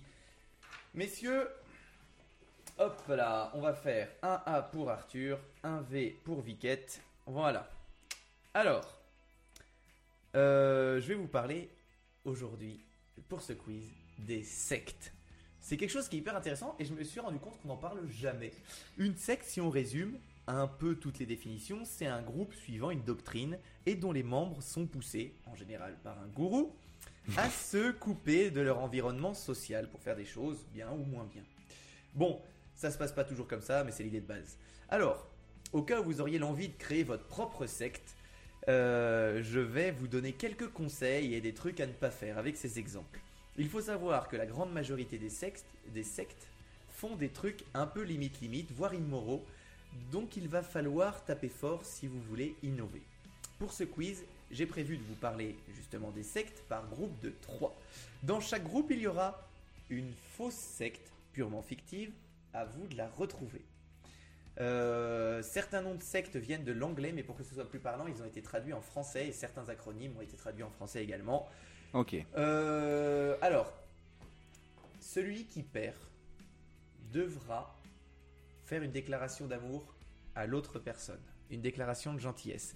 J'ai vu ça, c'est un truc que je trouve génial dans, dans, des, dans des jeux, notamment dans la dernière vidéo de McFly et Carlito. J'ai trouvé ça trop cool que dans leur jeu qu'ils ont créé, il y ait un moment où tu, tu dis des qualités de l'autre.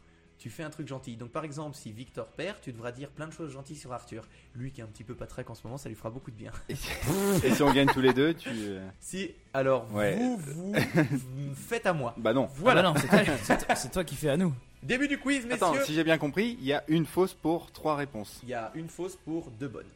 Ouais. Toujours Donc on a un petit. Ouais. Toujours Ah, peut-être pas. Ah voilà. Il Ah, me connaît Putain. comme si c'était hier. Allez, on y va. Commençons avec la première. Est-elle fausse Est-elle bonne? Alors, à votre avis? Qui s'appelle l'Ordre du Temple. Fondé en 1984 par un médecin belge et ex-bijoutier. Euh, il a fondé cette secte qui... Ah ben, je, vous, je vous donne des précisions. Ça n'a aucun sens. Le gars a eu le temps de faire ses études de médecine et bijoutier. Oui, il a eu Il deux d'abord bijoutier en plus, c'est ça qui est bizarre. Peut-être, peut-être, j'ai- je, je me suis trop emballé sur cette invention. Euh, cette secte défend entre autres l'idée qu'il est possible de faire voyager son âme par le suicide, bien sûr. Résultat logique, entre 1994 et 1997, plusieurs suicides collectifs sont recensés en France. Le premier notamment avait pour but de faire voyager, euh, le premier suicide collectif avait pour but de faire voyager l'âme des membres jusqu'à l'étoile Sirius pour pouvoir déjouer la fin du monde. Donc merci à eux d'avoir sauvé le monde parce qu'on est toujours là aujourd'hui. Ah, Merci. ouais. C'est grâce à eux. Euh, deuxième euh, secte, le mouvement silentionniste.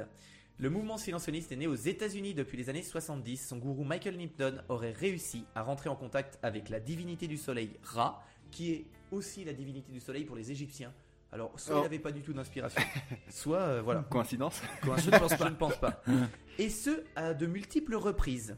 Celui-ci aurait indiqué que la seule façon de communiquer avec les dieux tout-puissants était de respecter un silence complet. Vous allez voir que ça va être des trucs de plus en plus bizarres. hein. un silence complet, la journée seulement. Et de ne parler qu'à partir de la nuit tombée. Les voix impures des humains ne dérangeraient plus les dieux, qui seraient plus enclins à communiquer avec eux.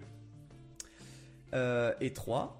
La mouvementologie, c'est un groupe considéré comme une religion dans certains pays et comme une secte dans beaucoup d'autres. Fondée dans les années 50 par un auteur de science-fiction, elle se base sur la dianétique. La dianétique, vous connaissez peut-être, c'est une théorie psychologique qui a pour but de révéler les bas instincts inconscients pour mieux les éviter. Bon, ça a l'air honnête, mais pour y entrer, il faut débourser une belle somme d'argent, vraiment énorme, et rejeter une bonne partie de la médecine moderne. Euh, et il est prouvé que la dianétique ne s'appuie sur aucune étude avérée. Donc C'est- la scientologie ça peut-être, peut-être pas. Donc on a la mouvementologie, Mouvementologie la- le mouvement silentionniste Non mais ça a pu être traduit par mouvementologie ou l'ordre du temple. C'est Laquelle carrément la scientologie. Laquelle pour vous? Moi je dis la troisième.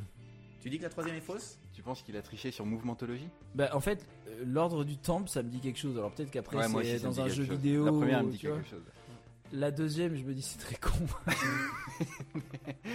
la troisième, c'est très con aussi. En fait, en fait je sais pas. Moi Alors, je dis la deuxième. Ok. La deuxième est fausse. Alors, c'est euh, ni l'un ni, ni Arthur qui a perdu, c'est Victor qui a gagné. C'est la deuxième Yes. qui était fausse. Et la La troisième était bien. c'est bien la La scientologie scientologie, mais j'ai dû trouver un autre titre Ah, parce que vous auriez grillé direct. T'es Bon. un, t'es un filou. Un point pour Viquette. Voilà. Non, mais du coup, t'as le droit de changer les, les noms ou c'est un nom qui existe pour la Mais en scientologie et fait, la la scientologie c'était un peu particulier. C'est la scientologie. Si je vous aurais dit la scientologie, vous auriez deviné. Ouais, donc t'as triché, elle existe Ouais, donc pas la triché. La Ouais. movementologie, Non. c'est. Non Oui, mais il fallait un autre titre, vous auriez deviné. Non, Sinon, un partout. Ça n'existe pas. Bah, eh. Pas du tout. Eh. Pas du tout, Arthur. Non, pas du tout. Pas du tout.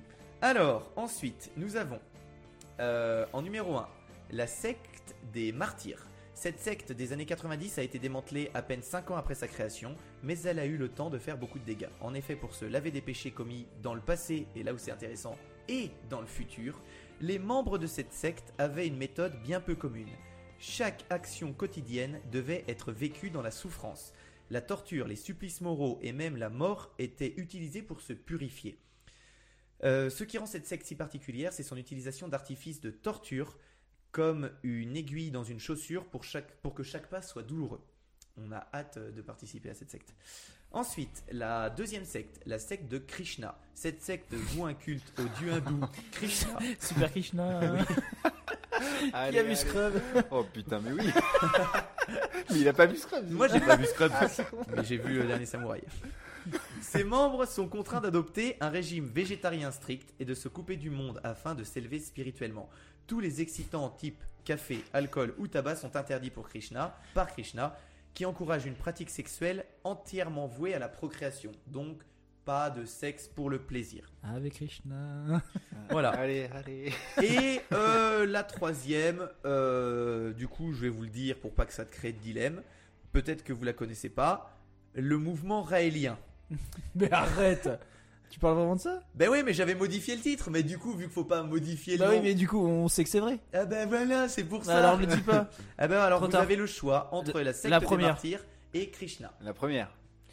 C'est vrai. Krishna, avez- elle existe. Ah oui, Krishna, elle existe trop. Mais bien sûr, mais attendez. Ah là, si t'avais regardé Scrubs, tu t'aurais saurais. rigolé. oui, mais Et en plus, t'aurais rigolé.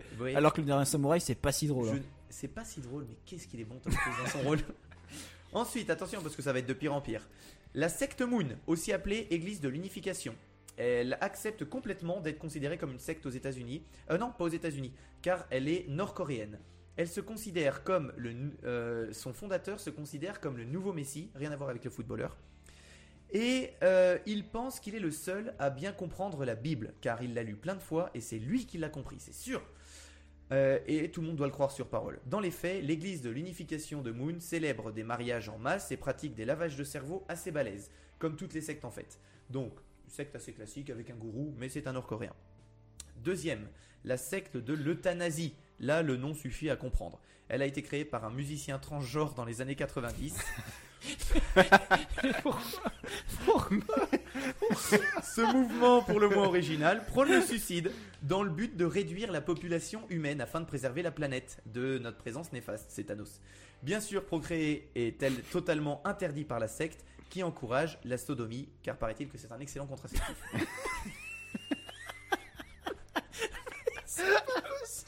Mais vraiment Oh là là. Ah, peut-être c'est vrai, peut-être c'est Ah, pas vrai. J'espère qu'elle existe. Troisième, la secte du renforcement. Cette secte, consciente d'en être une, demande 10 000 dollars pour pouvoir intégrer ses rangs. Le gourou officiel, avocat à la retraite et bodybuilder a réussi à convaincre près de 5 000 fidèles de respecter quelques obligations pour pouvoir avoir la chance d'aller au paradis. Car c'est, vous allez voir, c'est rigolo. Le gourou étant bien sûr en relation directe avec celui qu'il appelle le portier. Je connais l'ouvreur. et qui décide de qui entre ou qui n'entre pas au paradis. Au moment de la mort, parmi les grands principes, on retrouve, outre le fait de payer une belle somme, l'obligation de faire du sport minimum 3 heures par jour. Euh, euh, avoir, ah oui, avoir moins de 9% de masse grasse au moment de la mort, être capable de soulever deux fois son poids pour un homme et une f- 1,5 fois pour une femme, et plein d'autres. En gros, c'est un, spo- un cause sportif hyper cher. Donc, donc, La secte, la secte Moon du Nord-Coréen, l'église de l'euthanasie ou la secte du renforcement? Franchement, j'ai envie de dire qu'elles sont toutes fausses. Ouais, moi je suis Team. Je veux que les deux dernières existent. Moon. Moi, je dis qu'elles sont toutes fausses. Ok, vous avez tous les deux tort. La secte de l'euthanasie existe, Non mais la secte du renforcement euh, bodybuilding n'existe pas. Oh, putain. Ah, Et dommage. la première nord-coréenne existe? Ouais, elle existe. Bon, il y en a beaucoup de sectes comme ça, c'est un peu classique. Mais non, mais pour moi, en Nord- en Nord-Corée, euh, je ne pensais pas qu'on aurait la place pour faire une secte en fait. Ben en fait, euh, non. Mais attendez, attendez, parce que ça va être de pire en pire. Oh là là, mais c'est si dur. Allez, c'est parti. Attention, ouvrez bien vos escroudrilles. la secte numéro 1, la secte des portes, euh, des portes du paradis. Ces adeptes sont persuadés que les extraterrestres existent. Et le 26 mars 97, 39 d'entre eux se sont donné la mort au passage d'une comète près de la Terre, persuadés de pouvoir rejoindre ce vaisseau ca- spatial caché derrière ce gros caillou. Euh, le but, échapper à une destruction imminente de la Terre et permettre à leur âme de voyager sur cette comète, qui était en fait un vaisseau. Voilà, il y a quand même 39 personnes qui se sont suicidées pour ça. Ok. Ah ouais. Le jédéisme. Les adeptes croient dur comme fer au pouvoir de la force. Blabla Star Wars et tout et tout. S'entraînant à la dure jusqu'à trouver l'élu qui réveillera le pouvoir de tous les adeptes. Cette organisation est souvent attaquée par les médias car elle abrite de nombreux individus complètement zinzins, voire dangereux, qu'elle n'arrive pas à contrôler. C'est pour ça qu'on n'entend pas beaucoup parler de cette secte. Et ensuite, la secte réplicaire, l'une des plus mignonnes. Cette secte, avec une véritable organisation, interdit à ses fidèles de parler librement. Chacun d'entre eux, ah oui, celle-là elle est vraiment bien. Chacun d'entre eux, je m'en souvenais plus, on a vu ça. Elle est vraiment bien. Chacun d'entre eux euh, doit parler uniquement en réplique de film. euh, Attendez, c'est pas fini. Réalisé par un réalisateur américain et doit pouvoir à tout moment prouver que la citation est bien véritable et juste. En cas d'approximation ou de doute, un conseil peut se réunir à tout moment pour une simple phrase mal prononcée. Alors, euh, vous pensez que c'est la secte réplicaire, Putain. le jédisme et ou la secte des portes du paradis? C'est dur, celle-là. Ouais, il va falloir choisir. Moi, je dis le jédéisme. Ok. Euh, hmm. Mm, mm, mm. Euh, moi je dis la troisième. Eh bien, c'est Victor qui gagne avec la troisième. Ah Bravo. Putain, Je sentais là que c'était du gros fake. Le...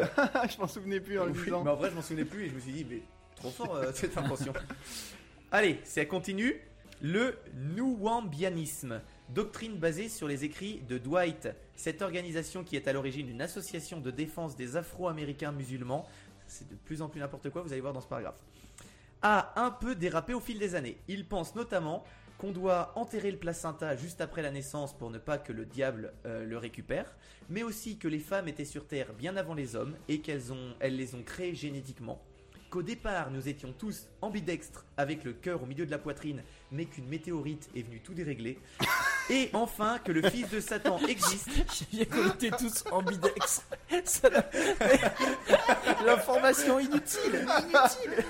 Et que le fils de Satan existe et qu'il a été banni par le pape lui-même et élevé par Richard Nixon. voilà, c'était la numéro 1. Oh là là. Ah, elle est si bien. Ensuite, euh, l'apathéisme. Dans la vie, il y a les croyants, les agnostiques et les athées. Eh bien, en fait, il y en a une de plus. Il existe une petite fraction d'indépendants qui ont décidé qu'ils n'en avaient rien à carrer. Leur conviction, peu importe que Dieu existe ou pas, nous n'avons pas besoin de lui. Si un jour ce Dieu se pointe devant eux et leur parle, bah, ils vont simplement l'ignorer parce qu'ils n'ont rien à foutre de lui. Les adeptes se rassemblent une fois par an pour faire des bulles de savon. Et attention, la dernière, le pastafarisme, ou l'église du monstre spaghetti volant. Ces adeptes sont les pastafariens et prônent par exemple d'avoir une passoire sur la tête le plus souvent possible au fil de la journée. Le but de cette église est avant tout parodique et militant. Ce que les adeptes veulent prouver, c'est que toutes les religions ont un postulat stupide de base et qu'elles veulent et qu'elles se valent toutes. Euh, donc, il n'y a aucune limite, autant aller le plus loin possible. Voilà. Pour vous, messieurs, le newambianisme, l'apathéisme ou le pastafarisme. L'apathéisme. Le nuambianisme, c'est que quoi? Le newambianisme, c'était euh, il faut enterrer les placentas. euh, le que- on était ambidextre, mais on ne l'est plus. Ah, Moi, je dis celle-ci. Moi, je dis celle-ci. Eh bien, bonne nouvelle pour vous, messieurs, elles existent toutes les trois. c'est des vraies sectes recensées. Voilà. Donc, euh, Ouais, non, mais attends, euh, les pastafariens, je, je connais, c'est pas vraiment une secte. alors à partir du moment où il y a des adhérents et que c'est considéré comme une, c'est une secte, si c'est C'est considéré. un groupe qui se réunit un peu pour se foutre de la gueule de la religion. Ouais, mais- mais si c'est considéré comme. D'ailleurs, une secte- j'avais, mais parce que dans un des premiers épisodes, on avait, j'avais euh, recommandé un podcast de France Culture, un- une fiction Mhm. qui parlait des Rastafariens, des pastafariens. Ah Des ouais Rastafariens. Ah, j'avais pas écouté ça. Bah si t'étais là. ouais. Non, mais j'avais pas écouté le- ta recommandation, j'avais pas été Ah voir oui, tu devrais, c'est hyper drôle. Ben, redonne- redonne-nous comment ça s'appelle Je me rappelle plus comment ça s'appelle. Ok, ben on ira voir comment ça s'appelle alors. Donc la victoire est faite euh, de Victor, 3 buts à 1. Magnifique. Arthur, tu Ah, as j'ai une un point. minute pour faire des commentaires euh, élogieux. Victor, tais-toi. Je commencerai parti. par ton naso. Il faut que ce soit vraiment bienveillant, sinon. euh, C'est en enfer. bienveillant. Je ne trouve pas qu'il est si gros. Il va très bien avec ton visage. Merci. Malgré que tu sois mon petit frère, tu es quand même très grand. Et je suis un petit peu jaloux. Pourquoi je n'ai pas 5 cm de plus? Qu'est-ce que je peux dire d'autre à part ça? Des trucs gentils Tu es beau, tu Merci. es gentil, C'est tu vrai. es un Ouais. très bon médecin. C'est vrai. Ah, C'est un très bon médecin. hein. T'es Ouais. d'accord Thomas? Ah, Il vrai. nous a guéri de plein de choses. hein. Ah, il soigne. Le il rhume, il le soigne, rhume, il tout ça. soigne, il soigne. Et il est Les gentil avec, il est gentil avec les animaux. Il adore Ah oui. ça. Il adore les animaux. Sauf un, je ne dirai pas lequel. mais il adore les animaux. reconnaît. Je prends des risques. Bref, c'est l'homme idéal. C'est l'homme idéal. C'est mon petit frère. Voilà, eh ben Merci. bravo. Allez, on se fait un câlin. La- Non, allez non. rester Ok. Euh, Avez-vous terminé de boire cette bière? Oui, on passe à la suivante. Presque. Allez, oh, Arthur, t'as terminé de boire cette bière très très vite. Écoute, ce que je te conseille, c'est que si t'as une deuxième histoire, tu la commences. Pendant ce temps, je sers. Et pendant que tu commences, on boit. Et voilà. En plus, on va pouvoir faire une pause parce que c'est pas une histoire. C'est un dossier Cool. que j'ai préparé. Parce que là, c'est pareil. Je, je, je vais te parler de plein de personnes qui ont survécu à la nature, entre autres. Ouais. Je vais t'en citer 7 si on a le temps. Des survivants. Bah oui, oui, qui ont survécu, oui. Ouais. C'est- souvent Des des, survivants. Ouais, des- Non, pas des. Donc comme tu vois, c'est un chapitre euh, qui ressemble un peu à celui de nos débuts. J'ai parlé d'Opart et maintenant je fais un dossier, comme je le faisais à l'époque. Ouais, À la vieille époque. à la vieille époque. Les belles années. Donc je vais te commencer par te... enfin je vais commencer par vous parler de Jamie Neal, l'homme qui a survécu pendant 12 jours dans le bush australien. Ce jeune homme de 19 ans, Moi, j'ai une originaire. question. Ah, tu commences déjà à me couper? Ouais. Euh, le bush australien, c'est. C'est en fait quand tu rentres dans les terres, c'est enfin c'est euh, c'est le Ouais, c'est ça C'est peut être la jungle, le bush, le désert. Ouais. Ok. Moi j'ai une question. Est-ce que tu as pensé à ton dossier, euh, enfin ton quiz scientologie, parce que tu as parlé de Tom Cruise? Euh, scientologie, pardon. Sexe. Non. Sec du coup, scientologie du coup Tom Cruise. Instantanément, Instantanément, ça, ça m'est venu à l'idée. non, j'avais. euh, D'ailleurs, euh, on cite toujours les sources. euh, le Topito, qui font toujours des très bons trucs, avait fait une vidéo qui m'avait fait mourir de rire sur les sectes. Et je me suis dit, mais il faut absolument qu'on parle des sectes. C'était un des quiz les plus drôles qu'on ait fait. Ça fait plaisir, Arthur. Je suis content de t'avoir soufflé l'idée. Donc, euh, bravo, Topito. Donc Jamie Neal, ce jeune homme idée, tu m'as pas du tout sauvé. Ce jeune homme de 19 ans, originaire du nord de Londres, s'est perdu dans le bush, épais des Blue Mountains en Australie. Sache que j'y suis allé pour de vrai, Ouais, avec cool. le poteau Toto, euh, lors d'une excursion d'une journée en juillet 2009. Sa randonnée s'est malheureusement transformée en un cauchemar de 12 jours. Il a survécu en mangeant des graines et des plantes et a également utilisé l'écorce des arbres pour se couvrir. Bien que les hélicoptères de sauvetage aient essayé de le retrouver, ils n'ont pas réussi même lorsqu'ils volaient au-dessus de lui parce que les arbres épais le cachaient. Il a finalement été retrouvé par deux randonneurs qui l'ont aidé à se rendre à l'hôpital. Jimmy Neal a reconnu être un idiot, d'avoir ignoré les signes invitant les gens à s'enregistrer auprès des autorités avant de partir randonner dans le bush australien. Le pire, c'est qu'il a commencé à penser qu'il était en difficulté seulement après une journée et demie de rando. Donc déjà, dès Ah le début, il s'est dit, ouais, je suis dans la merde. Ouais, c'est chaud. Le routard britannique révèle même qu'il avait prié Dieu pour de l'aide et qu'il a écrit des notes d'adieu à sa famille. Pour lui, Ah oui, c'était ah, pour lui, c'était fini. Et bah, pour y être allé, donc tu as toute une partie qui est très touristique avec des chemins, euh, voilà, des chemins normaux, euh, très très accessibles.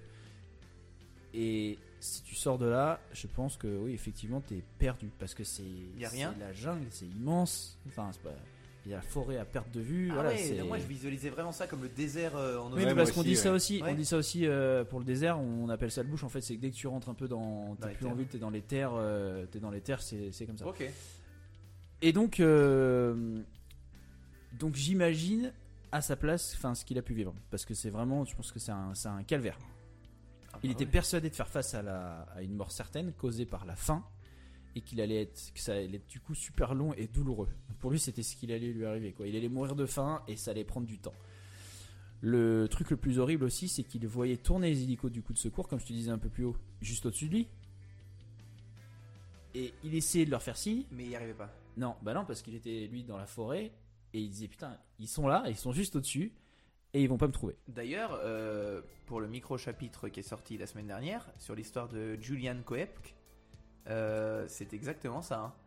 Elle, la, la fille se perd dans l'Amazonie suite à un crash d'avion. Ah mais attends, parce que du coup, alors, ah, ok, parce que j'ai cette histoire du coup dans mon, dans mon top. Comment ça Ah oui Ouais. Parce que t'as pas écouté le micro Bah je l'ai pas reçu, on me l'a pas envoyé. Incroyable. Ah bah, t'es pas patron. Incroyable, t'es pas patron. On me l'a pas, on me l'a pas envoyé. Eh ben, Eh l'histoire ben de- je ne la ferai pas. Ben, je la Voilà. connais. Merci. Tu t'as l'histoire pas besoin de me la raconter. Euh, incroyable. Regarde. Si vous voulez l'écouter, Ah bah oui. devenez Putain, patron. Elle est incroyable. Elle est incroyable. Et sinon, je vous la raconte maintenant. Vous avez pas besoin de devenir patron. hein. D'ailleurs, euh, très beau micro-chapitre enregistré avec euh, Victor. Qui c'est qui a raconté cette histoire C'est toi Moi, ouais. Le poteau Toto et un invité exceptionnel quoi, à qui on, on passe un gros bonjour, Antoine. Ouais. Voilà. Petit ange parti trop tôt. Ouais. Qu'il est si petit. Ouais, et on parti rejoindre Coluche. Il a aussi essayé de faire du feu en aiguisant du bois, mais sans succès. Il En dira. déguisant du bois? Oui, en fait, sur des pierres, il a essayé de tailler Ah du ouais. bois en pointe, tu sais, pour pouvoir le mettre après dans un autre bout de bois. Et en fait, il dira j'ai aiguisé du bois en pointe contre des rochers et j'ai essayé de créer du feu. Mais vous voyez ces choses dans les émissions de survie télévisées et cela, euh, en fait, euh, c'est beaucoup plus difficile que ce que vous pensez. Les gens pensent que vous pouvez sortir, frotter deux bâtons ensemble et créer du feu. Ça se passe pas vrai. comme ça. voilà pour ma pour mon, mon premier petit personnage. Euh, du coup, je ne fais pas Julian Koepke.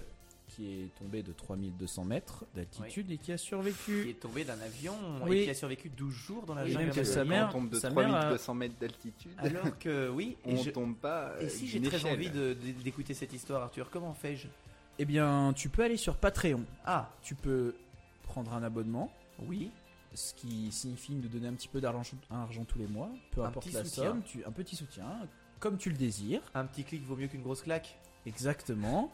Mario Euh, Cotillard. et du coup, tu seras abonné, tu recevras euh, les micro-chapitres. Super. Voilà. Deux micro-chapitres par mois en exclusivité. Deux euh, micro-chapitres suivant ce que tu donnes. C'est génial. Voilà. J'ai hâte. Maintenant, je vais vous parler de Yoshi Ginsberg, l'homme qui a été retrouvé au bout de trois semaines avec la peau pourrie. Quoi? Oui. Ça commence trop bien. En 1980, après la fin de son service dans la marine israélienne, l'aventure d'une vie de Ginsberg est rapidement devenue une lutte pour, une lutte pour sa survie. Lorsqu'il s'est séparé de ses compagnons de voyage dans la jungle sauvage de l'Amazonie, sans nourriture ni équipement adéquat, il a survécu en mangeant des baies, des fruits et des œufs trouvés dans des nids d'oiseaux. Il raconte que pendant cette épreuve, il a failli être dévoré vivant par des prédateurs et piqué par des fourmis rouges géantes. Et que sa peau Ça faisait peur jusqu'aux fourmis rouges géantes. Après, les- moi, les fourmis rouges dans les pays tropicaux, ça me fait peur. Mais Bah, tu viens pas au Sri Lanka Ah oui Avec le mec qui coupait le poisson là, Hmm devant nous, il y avait fourmis rouges au sol, j'ai marché dessus. Mais euh, Un Douleur enfer. ouais, ça fait mal. Ouais, mais ça fait pas. Non, franchement, moi je non, me mais suis, surtout je- qu'elle elle t'attaque toutes d'un coup. Ah ouais, moi je me fait suis fait piquer, je me suis fait piquer, je me suis fait mordre par une fourmi, je sais pas ce que c'était en Australie. À peine la morsure est arrivée, j'ai pris une petite décharge dans la tronche. hein. Ah, t'as eu mal vraiment Ah oui, oui, genre un, un petit coup de poignard quoi. Oh, ah oui, ouais. oui, vraiment. c'est J'ai un une petite anecdote médecine. Allez, Certaines fourmis géantes euh, sont utilisées par euh, certaines tribus, alors je saurais pas les citer, euh, comme point de suture pour les plaies. En fait, ils font mordre, ils prennent les deux berges de la plaie, Les mandibules? les mandibules, ils resserrent les berges, ils font mordre la fourmi et ils la décapitent. Ah, et ça fait un point? Et en fait, ça reste serré et ça fait un point, ça fait une agrafe en fait. Tu veux dire que la fourmi a tellement de force dans les mandibules? Ouais. Mais fou. tu peux regarder, il y a des tonnes de photos. C'est Génial Et c'est même, euh, paraît-il, euh, ça fait partie des techniques de survie dans les coins où il y a ces, euh, Faut la trouver. ces- propre, ce hein. type de fourmis. Ok. Inté- faire mal. intéressant. Ouais. Euh, revenons à Yoshi. Euh, il raconte que pendant cette épreuve, il a failli être dévoré vivant, vivant par des prédateurs et piqué par des fourmis rouges. Je l'ai déjà dit en fait ça. Ouais, mais c'est pas grave. Je peux Ouais, continuer. hein. ouais, ouais, bah ouais. Euh, et donc, et que sa peau avait commencé à pourrir. Il a, retrouvé, il a été retrouvé trois semaines après sa disparition, au moment où la mission de recherche était sur le point d'être abandonnée. J'en dis pas plus parce qu'il y a un film qui est sorti en 2017 avec Daniel Radcliffe qui raconte son histoire. Mais Ah non. ça s'appelle je pensais Jungle. Je pensais que c'était Ah. Swissman, mais non. Swiss Army Man. Mais non, Je dis, non, mais non, c'est pas possible. Ah ouais, Je j'ai pas vu. Daniel Radcliffe joue son rôle. C'est un film, donc le film s'appelle Jungle, il est sorti en 2017. C'est pour ça que cette histoire, je la, je la laisse très courte pour. euh, Ouais, pour que les gens aillent voir. Ouais, exactement. Ok, je vois pas comment ta peau peut pourrir. À quel moment C'est une plaie infectée Ouais, et- bah là en fait j'ai plusieurs exemples dans cette histoire et j'ai vu des photos que je vais pas mettre sur euh, la page parce que c'est pas joli. Non. Oui, le- la peau peut pourrir. D'accord. ah puis t'as l'air convaincu, donc Ouais. je vais te croire. Euh, la peau peut pourrir. Ok, d'accord. Maintenant, je vais vous parler d'Alexandre, euh, ou je pense que c'est Alexander Kovalev, l'homme qui a survécu aux rues d'hiver sibériens et aux ours noirs pendant deux semaines.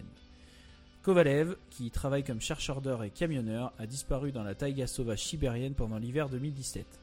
L'équipe de secours envoyée pour le localiser a retrouvé son camion, mais il n'y a aucune trace de lui nulle part. Le mystère s'est encore épici lorsqu'on a retrouvé ses lunettes dans le camion, alors qu'il peut à peine voir sans elles. Deux semaines après sa disparition, il est tranquillement réapparu sur une route et il a finalement été retrouvé. Il avait des brûlures aux jambes et a dû être hospitalisé. Le traumatisme qu'il a subi était tellement énorme qu'il ne se souvient même plus comment ni pourquoi il s'est perdu. Il sait pas comment, il- enfin, il sait même pas comment il a réussi à survivre à des températures aussi froides dans une forêt pleine d'animaux sauvages comme l'ours noir, le loup et le tigre de Sibérie. Il peut pas l'expliquer. Il se rappelle plus. C'est incroyable. Trauma. Il a vécu On un n'en truc sait pas incroyable, il plus. peut pas nous dire. On n'en sait pas plus. Et d'ailleurs, du coup, j'ai cherché plus d'infos sur ce gars. Et donc, Alexander Kovalev, c'était un joueur de la NHL. Ah. Donc, Enfin, lui, non. Mais il y a, y a un Alexander Kovalev qui est plus connu, qui est joueur de NHL. Ok. Qui était. D'accord. Du coup, impossible euh, de trouver plus d'infos sur. il était dans une tente Quechua pendant deux semaines. Ouais, avec, euh, certainement. avec un petit jacuzzi. Là, je vais parler de. Je crois que une de celles que je préfère. Shannon Lee Fraser a mi- miraculeusement réussi à rester en vie pendant 17 jours dans la nature. Le 21 septembre 2014, Shannon Lee Fraser, 30 ans, visite le site de baignade de Gonnell Hall, au nord-ouest d'Innisfail, à environ une heure au sud de Cairns, dans le Queensland, en Australie. C'est toujours en Australie Ouais, que ça se passe. Toujours. et là, c'est le nord de l'Australie, donc c'est vraiment tropical. C'est vraiment, euh, c'est la jungle. Elle et son partenaire, Is Cassidy, partent pour une promenade, mais après une dispute, elle décide de partir souffler de son côté. Elle s'enfonce dans la forêt tropicale, et euh, en fait, il faut savoir qu'il lui a- il l'avait aussi demandé en mariage deux jours plus tôt. Hmm, bon Ah, timing. deux jours avant cette petite balade. Elle ne porte qu'un simple leggings, des tongs, une chemise et n'a aucun équipement avec elle. Donc elle ne revient pas. Son fiancé, son fiancé paniqué, Is Cassidy, erre dans la brousse pendant trois heures à hurler son pr- le prénom de Shannon avant d'appeler la police et de signaler la disparition. Les équipes d'urgence passent près de 800 heures à parcourir la zone, mais sans succès. Il faut savoir que cette zone est un bush infecté de serpents, de crocodiles et d'araignées. Donc un terrain dangereux et qui est très très très difficile à traverser. On n'y emmènerait pas nos enfants. Non, ah non mais là c'est vraiment c'est tropical. 15 jours après ses disparitions, 15 jours, les recherches sont suspendues et sa famille commence à faire face à la réalité de la mort de Shannon. La police hésite entre le fait qu'elle se soit fait assassiner ou qu'elle se soit fait dévorer par un crocodile. Ah bah oui, tu retrouves rien. Et il y a même assassiné, je trouve ça fou qu'ils aient pensé à un du coup euh, Ouais, mais 15 jours, tu te dis c'est désespéré Ah ouais, ouais. 15 jours. L'espoir est en train de disparaître, ça fait maintenant 16 nuits que Shannon a disparu, les efforts de recherche ont également pris fin. Quand, par miracle, un fermier bananier, Brad Finch, qui mange son petit déjeuner à Golden Hall, la voit sortir de la brousse le 7 octobre, à environ 30 mètres de l'endroit où elle est entrée la première fois. Oh. Elle a survécu en buvant l'eau de la rivière, en mangeant des petits poissons et des insectes. Quand elle est réapparue, elle avait perdu environ 17 kilos. C'est Ah ouais, c'est énorme. 1 kilo par jour. 15 jours, même plus. Kilo Mathématiques. par jour. C'est incroyable. Bah, elle, a, elle a disparu 16 jours, elle a perdu 17 kilos. Elle était un peu, Un peu popote. Elle était un petit peu enrobée peut-être. Ah, Non mais attends, 17 kilos, tu dois sortir, mais oh, épuisé. Il te faut deux mois pour récupérer. Ah oui, mais elle était plus qu'épuisée. Je pensais même pas que c'était possible de perdre autant de poids aussi vite. Bah ouais, non, mais euh, là, je pense que ça a été l'enfer Ça pour elle. la déshydratation. Elle a, et- elle a également su, en fait, elle a également subi des graves coups de soleil partout et sa peau est était si gravement brûlée par le soleil qu'elle qu'elle saignait de partout. Ah ouais. Il y a une photo de son dos, on a l'impression qu'on, en fait, qu'elle a pris de l'acide sur le dos. Il est, euh, c'est c'est horrible. Parce qu'elle était en maillot de bain? Bah tu vas voir. Elle a des grosses euh, donc coupures aux pieds et elle est déshydratée. Quand elle est ressortie, elle était nue parce que en fait les arbres dans la jungle ont Ah déchiré ouais. tous ses vêtements. Oh, ça le calvaire. Et elle ne portait plus qu'un sac d'engrais enroulé autour, d- en- autour d'elle qu'elle euh, qu'elle a trouvé dans la jungle. Brad, Brad Fish, donc le, ba- le, le fermier bananier, dira même Ce fut le pire coup de soleil que j'ai jamais vu. Elle saignait presque de partout. Elle lui a raconté un peu le déroulement de son calvaire pendant qu'il l'emmenait à l'hôpital. En réalisant qu'elle était perdue, elle a cherché un terrain plus élevé, ce qui l'a éloigné de la rivière et des pistes qui l'auraient guidé vers euh, la sortie euh, Hmm. qui était euh, la- Ça aurait été si ça simple. aurait été plus simple. Elle a décidé de grimper le mont Bartelfrère, ce qui a pris une journée entière de marche. C'est tellement dense qu'on met des heures à parcourir quelques centaines de mètres, et même avec une machette. Et Finch déclare en plus qu'aucun sauveteur ou groupe de recherche chancé n'essaierait de gravir cette colline à la recherche de quelqu'un. Tellement c'est dangereux. Elle l'a fait. Bah oui, survie. Consciente euh, des dangers de la rivière, Shannon a déclaré qu'elle essayait de rester à l'intérieur des terres, mais après 12 jours, elle n'avait pas d'autre choix que de faire face à l'eau et aux crocodiles, pour voir si elle pouvait trouver son chemin. À ce stade, elle était délirante, nue, affamée et couverte de coupures et d'échymoses qui s'étaient infectées. En nageant en aval, elle a ensuite rampé sur un rocher au milieu de la rivière pour dormir. Elle a attendu sur ce rocher pendant encore 3 jours, parce Ouais. qu'elle était trop terrifiée pour retourner dans l'eau parce qu'elle avait, parce qu'elle avait ses règles. Ah ouais Du coup, elle avait peur à cause des crocos et tout, que ça les attire. Du coup, elle a passé trois jours sur ce rocher. Et du coup, elle était exposée au soleil brûlant. En plus du Sans rocher rien. qui était brûlant sans rocher. rien. Et donc, c'est là qu'elle a pris ces énormes, énormes coups de soleil. le calvaire. Donc, une, une, une catastrophe. Ah, et ça, ça aurait pu faire un vrai chapitre entier. hein. C'est son histoire. Je suis sûr, elle a écrit un livre. Il faut qu'on le, il faut qu'on le Il faut qu'on lise. Non, mais alors, ce qui est fou, c'est qu'il y a des gens qui n'ont pas cru à sa version. Ils pensaient que c'était un canular. Ouais, mais tu Il y a deux fois, vois- il y a deux histoires que j'ai lues où les gens pensaient qu'en fait c'était un fake, juste pour faire du buzz. Sauf que quand tu vois l'état de son corps, c'est pas possible que ce soit un fake. Ouais. Et elle a le dos, mais vraiment, je- quand je te dis qu'on dirait qu'elle a été, on lui a projeté Ouais. de l'acide dans le dos, c'est horrible. Euh, c'est sûr que elle a pas fait ça pour le buzz. Ah oui, donc Victor est en train de nous montrer une photo actuellement de son dos. Voilà. On est ah d'accord. oui, oui, non, on est d'accord. J'exagère pas quand je dis. On a l'impression que c'est de la terre, euh, de, la, de la terre battue. euh. son dos est brûlé. C'est de la belle brûlure. C'est de, Ouais. la- c'est de la belle belle brûlure. Donc on est à combien de degrés, monsieur le, vé- monsieur le docteur? On est sur du troisième Bah, degré. faudrait hein. gratter pour savoir. Non, en troisième degré, ça saigne plus et elle a plus mal. Là, j'imagine qu'elle avait mal. Je sais pas, non je lui ai pas demandé. On lui demandera. Et non, le, je pense pas que le soleil ça puisse faire du euh, troisième degré. Ok. Mais euh, Ok, monsieur. là, vu les cloques et autres, c'est du deuxième superficiel. Bah alors C'est là, violent, quand même, vous hein. nous en bouchez un coin. Bah déjà, c'est incroyable pour un petite histoire euh, des grands brûlés en réa J'adore grands ça. brûlés. Euh, c'est bah, c'est une histoire, mais qui est pas folle, hein, mais, Oui, euh, mais c'était on- quand même impressionnant que ça que ça se passe comme ça. Il y a un un pompier de Pau, alors j'ai pas son nom, mais de toute façon j'aurais pas cité son nom. Oui. Secret médical, tu connais. Secret médical, tu sais. tu connais. tu fais un peu d'ostéo. Euh, un pompier qui avait été euh, transporté en réa grand brûlé à Bordeaux, dans le service où j'étais euh, quand je faisais mes études, euh, qui a été euh, bah, du coup transporté. euh, la, la réa a été appelée, euh, état critique, machin, il arrive. En fait, c'était une brûlure au premier degré et il avait été sédaté pour le transporter en hélico. C'était un coup de soleil en fait qu'il avait. Un Enfin, l'équivalent, l'équivalent d'un coup de soleil. Ah oui. Ouais, il avait pris un, blast ou je sais pas quoi, un petit peu brûlé. Et il se tordait de douleur apparemment. Tout le monde a paniqué. Ils l'ont sédaté, ils l'ont envoyé au réa grand brûlé. Il y avait un premier degré. Ils ont mis de la biafine et puis L'équivalent d'un coup de soleil. Voilà. Il était juste un petit peu douillet. magnifique. Ça arrive, ça. hein. Ouais. Attends, mais c'est-à-dire qu'il a quand même, il avait quand même son équipement, il était pas à poil. Non. Ça Oui. oui. un blast un peu vénère. Mais bon, c'est plus. Ah oui, ça doit être un blast costaud s'il a son équipement, ouais. Ouais, mais c'est plus rigolo à dire comme ça un petit coup de soleil.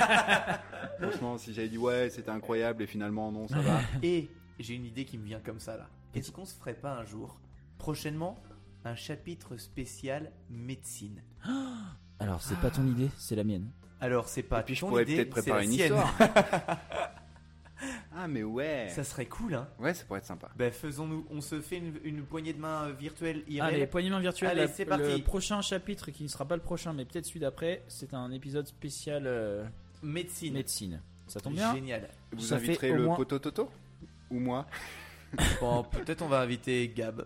Les gens adoraient Gab. non, mais tu es, tu es, le- tu es invité. Allez, Ça officiel. fait super, 6 mois bah, que mes histoires de médecine sont prêtes. 6 Ah, mais mois. moi, euh, j'ai lu euh, un livre. J'ai failli en dire deux, mais non, c'était Euh, un seul. On va faire une petite pause pour parler de cette bière.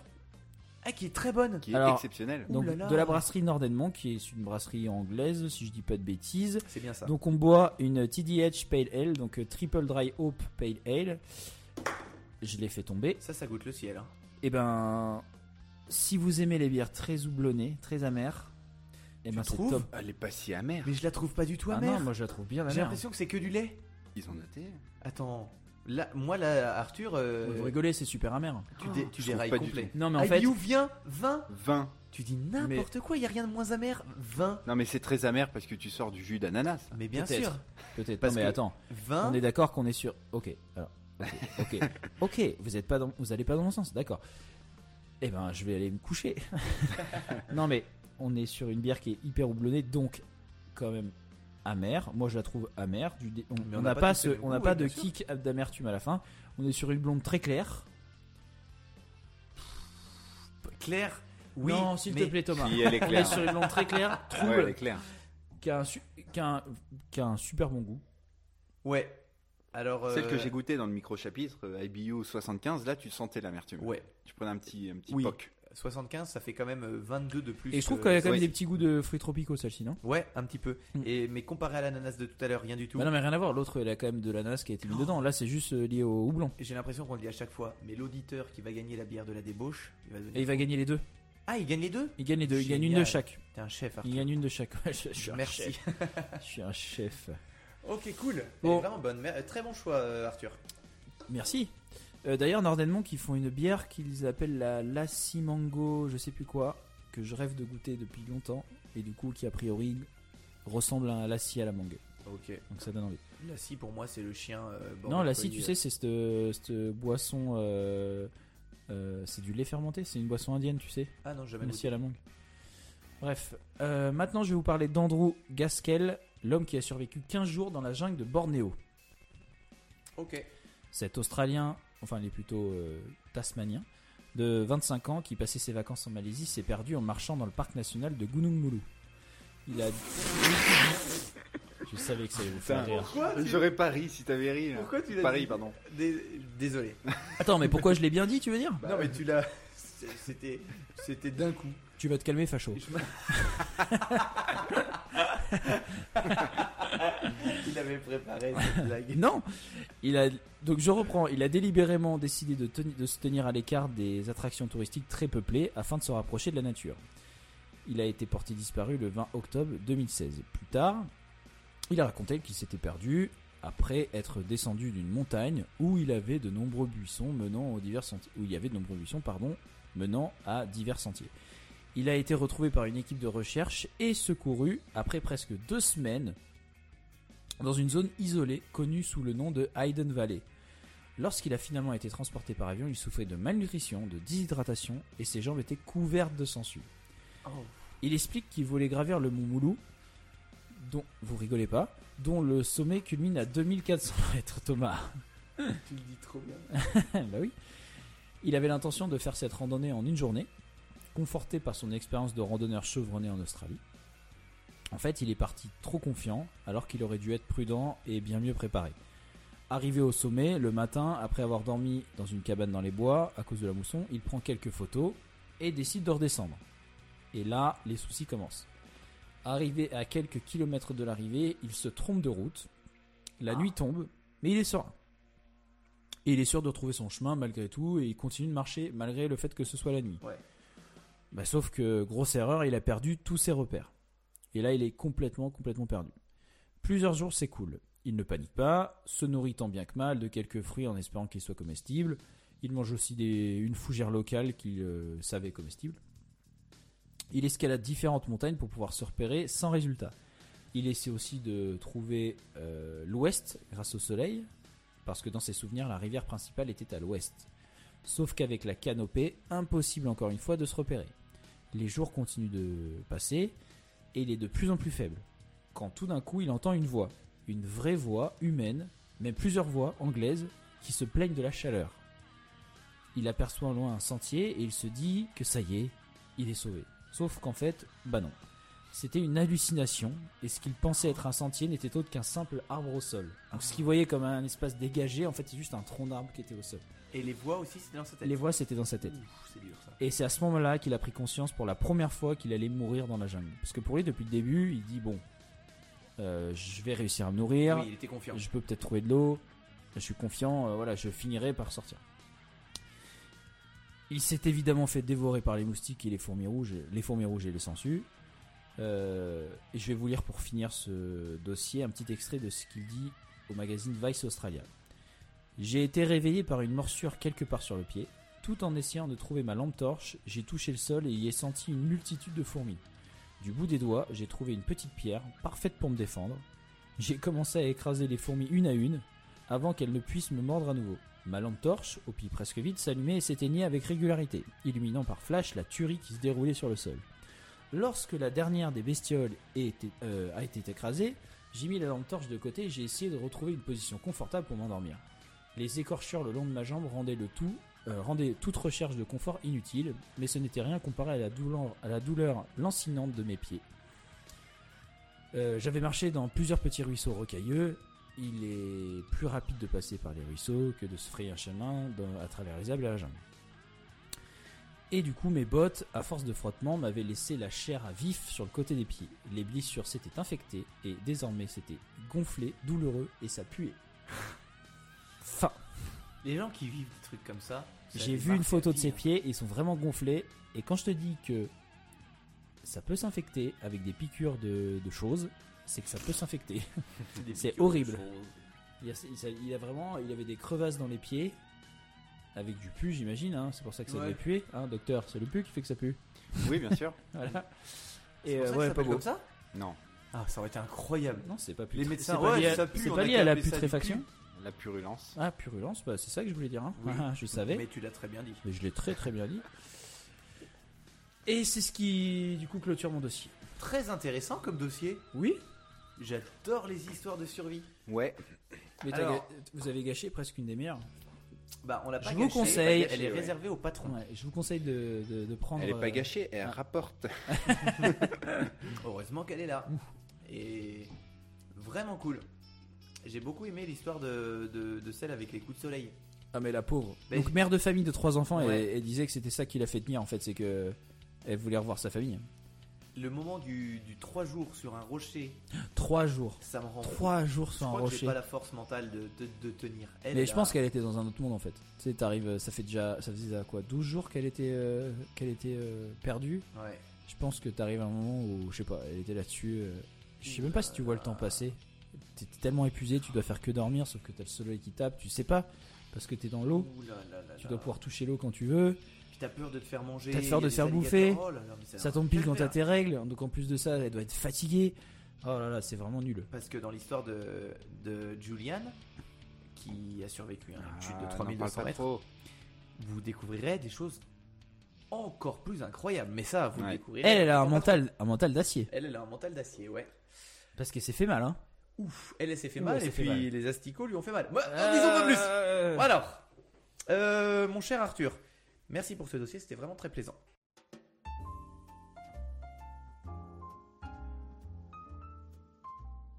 La brève du jour.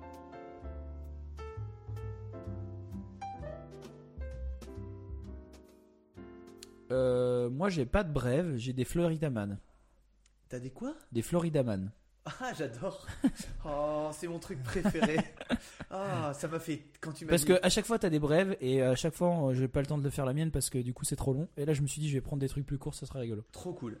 Bon alors, vu que j'ai très envie de faire les, les Florida Man et de les écouter, je te raconte ma brève en... Enfin, je vous raconte parce que vous êtes deux. Vas-y. En deux lignes. Je vous raconte l'histoire d'un Colombien qui a 55 ans. Et la veille de son mariage, il a organisé son propre enlèvement. Avec des amis à lui. Il s'est fait, soi-disant, kidnapper. Ses amis l'ont caché chez lui. Et Chez lui en fait, Chez non, eux. c'est chez eux. Voilà. je vais la simplifier pour que ça soit court parce qu'on a hâte d'entendre les Florida Man. Euh, la veille de son mariage, il s'est fait kidnapper. Ses amis ont donc l'ont donc kidnappé et ont appelé la police en disant mais on devait voir notre copain, il est pas là. euh, euh, intervenez la police. Sauf qu'on est dans un pays où il y a beaucoup de kidnapping et de choses comme ça. Mais étonnamment, la police à ce moment-là, pour cette enquête précise, a pris les choses vraiment, vraiment à cœur. Et ça a pris une proportion énorme dans le pays. Il fallait retrouver le futur marié.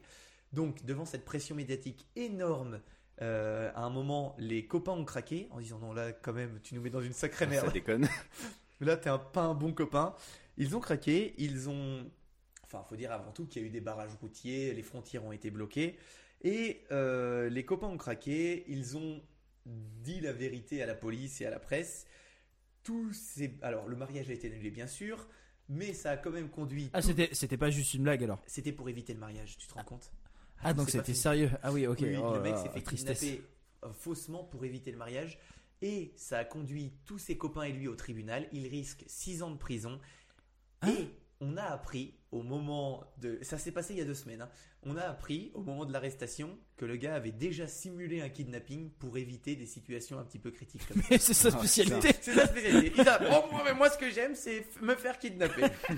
voilà. Arthur, les Florida Man. Les Ok. Florida Man. Alors, euh, je l'ai traduit hein, parce que euh, voilà, je garde Florida Man parce que c'est drôle. Voilà. C'est l'italien, bien sûr. Bien sûr. Euh, donc un- je vais dire, on va on va le faire comme si c'était euh, Florida Man, c'était une, une personne, un, un Florida Man. Ok, génial. Donc, Un Florida Man a arraché un urinoir d'un restaurant Ça commence si bien, j'adore ça. et est parti avec en courant nu dans les bois. Oh, Oh, mais pourquoi on n'en fait pas plus souvent des Florida Man? Attends, tu peux rappeler ce que c'est les Florida Man à la base? Mais en fait, c'est des gros titres. À chaque fois, bon, ça se passe en Floride, Ouais. d'accord? Et c'est des gros titres qui sont toujours aberrants. Ouais. Mais vraiment, tu C'est comme dans les journaux français. euh, où t'as l'impression que bah, t'en avais déjà fait toi. On a l'impression que c'est faux, mais c'est pas faux, c'est bien vrai. c'est comme ce qui se passe avec la Bretagne dans les journaux français. Ivre, île, euh, machin. Oui. Voilà. et sauf qu'il y a a priori une concentration en Floride de de, de, De faits qui sont un peu euh, de teuteux, de, what- de faits un peu what the fuck. Et du coup, euh, bah, en fait, c'est devenu quelque chose de De classique. de connu en fait. Le Mm. Florida Man, c'est devenu euh, presque une marque déposée. quoi. Alors, un Florida Man s'est caché dans les marais après une course poursuite avec euh, la police. Il s'est, il est du coup, il est resté coincé et s'est fait lécher par le chien de la police. et il y a une photo. Non, il y a la vraie photo. Moi, je veux. Mais pour vrai? Donc sur la photo, il n'y a plus que sa tête qui dépasse du marais. Il est Oh. enfoncé dans le marais. Il a l'air d'être caché quelque part, sauf qu'il est coincé. Et le, chien de la police est arrivé, il lui a léché le visage. Quelle. Euh, un Florida Man a mis un badge en plastique de shérif et, ça commence. Arrête-toi là, et il a dit à des euh, il a dit à des motards qui roulaient trop vite aïe de police C'est tout. parce que c'est même pas aïe de police c'est tout I am de police non juste Eyes the police. aïe de police oui bah ça m'a fait rire Euh, un Florida Man avec une magnifique moustache s'est battu avec une femme dans un avion. Euh, il a aussi, il s'est aussi battu avec quelques passagers et il a crié aux policiers de le taser. Et s'il le faisait, il leur dirait vous allez voir ce qui va se passer. Et il s'est fait quand même taser dix fois. et il ne s'est rien passé. J'adore ça. La menace, mais fausse en fait. Ouais, Non, c'est ça. non, il y a rien en fait. Ça me fait penser à une chanson de Lonely Island. Bref, où il se fait taser. euh, il parle de ça. J'en en dirai Non, pas plus. c'est une- mais on, on la mettra, ce sera la chanson de fin. Ça sera la chanson de fin. Voilà. Et je finirai par euh, un Florida Man à nier que les seringues euh, trouvées dans son anus étaient les siennes. Ah, c'était la pire. C'était la pire et la meilleure. Ah, j'adore ça, les Florida Je Man. ne sais pas ce qu'elles font là, j'ai dû m'asseoir dessus par erreur. Ah, faut que tu m'en fasses à chaque fois, j'adore ça. Bon, d'accord. Cool Voilà. Génial, merci.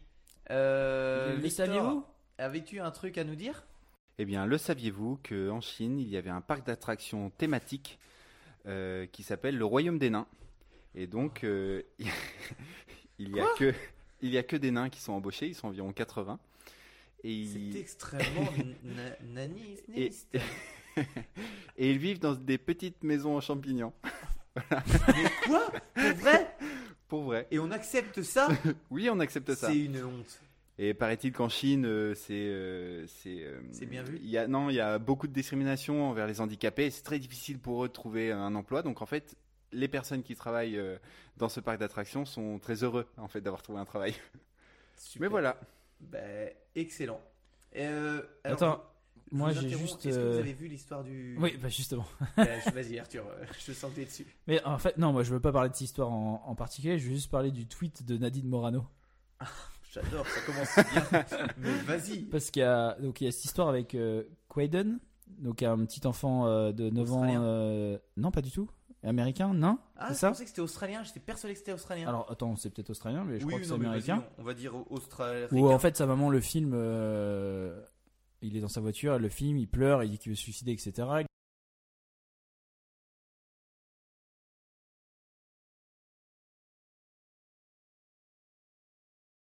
Ça, ça m'a pas fait rire parce que quand j'ai vu ça, je me suis dit waouh, c'est c'est- c'est- c'est- c'est tendu quand même. Et en fait, ce qui m'a fait rire dans cette histoire, c'est un tweet de Nadine Morano. ça commence si bien. J'ai hâte. Il faut que je retoude. Il faut que je retoude. C'est Il faut que je verbe. retrouve. Euh, mais je le retrouve pas.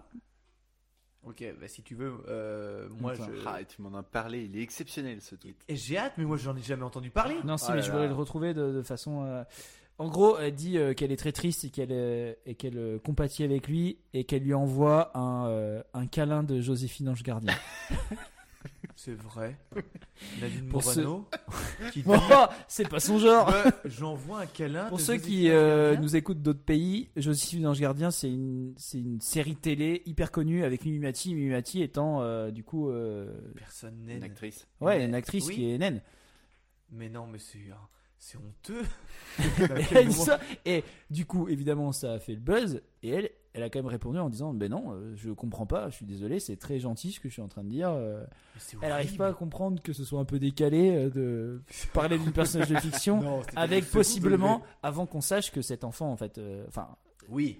voilà, c'est c'était- vraiment un enfant en, en pleine détresse et c'est horrible. Et elle, elle tweet ça, genre un petit câlin de Joséphine Ange Gardien. Ça ne va pas du tout. Non, pas du tout. C'est incroyable. Comme quoi, les politiciens, c'est pas les personnes les plus intelligentes. Mais elle, Alors, euh, elle, Bah, elle, a c'est la, diplomate. elle, elle a la palme. hein. ah ouais. Ouh là là, Ou elle est Nadine, forte, elle hein. a la palme. Euh, moi, je vais vous parler de George Elsler, qui était un résistant anti-nazi. Euh, lui, il a fait quelque chose d'assez cool. Il s'est introduit dans une brasserie munichoise après sa fermeture tous les soirs pendant 35 jours pour creuser une cavité sous cette brasserie et y placer des bombes. Hitler, qui avait pour habitude d'effectuer dans cette brasserie ses discours tous les 8 novembre, était la cible. En fait, c'était un gars qui voulait simplement tuer Hitler. Vous savez qu'Hitler a, a subi un grand nombre d'attentats et il a toujours survécu. Euh, eh bien, le 8 novembre 1939, problème technique, Hitler achève son discours 40 minutes avant l'heure prévue à cause de la météo qui l'oblige à partir parce qu'il devait prendre un train et le train était avancé. Ça, ça lui a permis d'éviter l'explosion parce que le bâtiment a explosé 40 minutes plus tard. Voilà. Sauvé. C'est une histoire qui est pas très connue. Quand même, le mec avait prévu l'explosion pour la fin, du coup. Je pas très malin. Il voulait quand même entendre le, il voulait quand même entendre le discours. Non, parce que si ça se trouve, il allait dire des trucs sympas. J'arrête tout et je suis, je suis désolé. Je désactive la bombe. Non, mais voilà, il avait mis tout un tas de réveils avec une minuterie et les, les bombes ont explosé trop tard. Voilà. Moi, j'ai un petit le saviez-vous très très court. Ah, j'ai hâte. Saviez-vous qu'un adolescent de 14 ans a écrit une lettre au gouvernement, pour euh, gouvernement américain, pour leur expliquer comment économiser environ 400 millions de dollars par an À votre avis? Alors, est-ce que je peux te dire? Ouais, bah oui, tu peux. Alors, est-ce que c'est pas en changeant la calligraphie? Oh, t'es si fort, exactement. En fait, c'était pour donc c'était pour économiser donc 400 millions de dollars d'encre en changeant simplement la police de caractère de leurs documents. Voilà.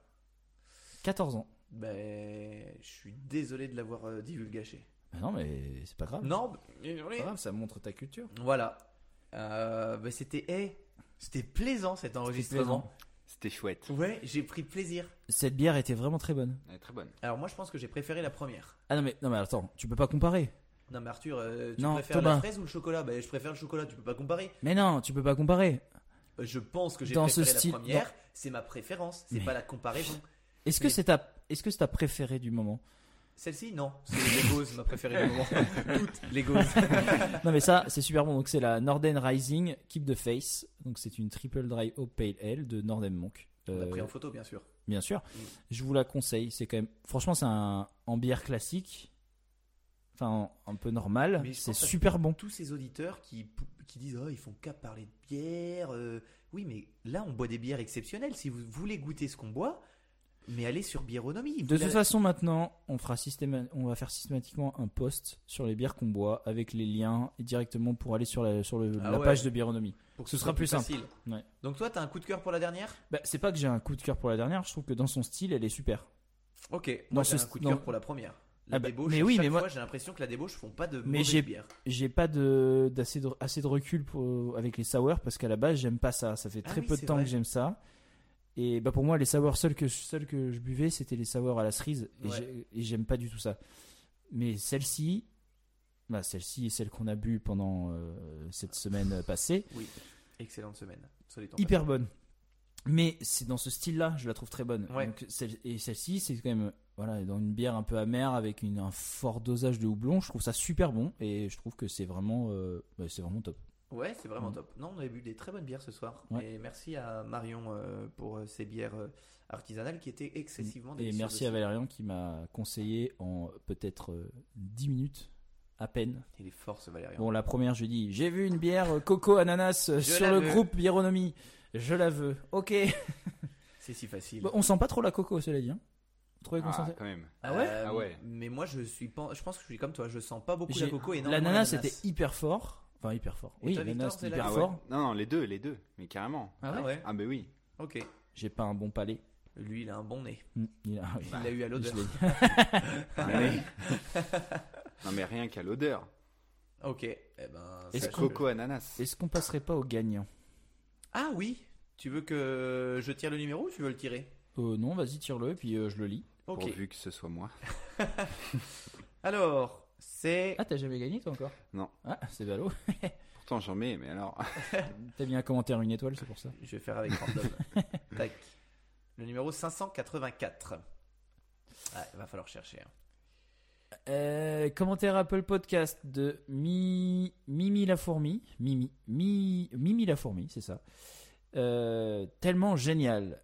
Commentaire Oh, 5 t'imagines, étoiles. Un jour, on tombe sur un commentaire nul. Ah bah non, parce qu'on les note pas les commentaires nuls. C'est vrai.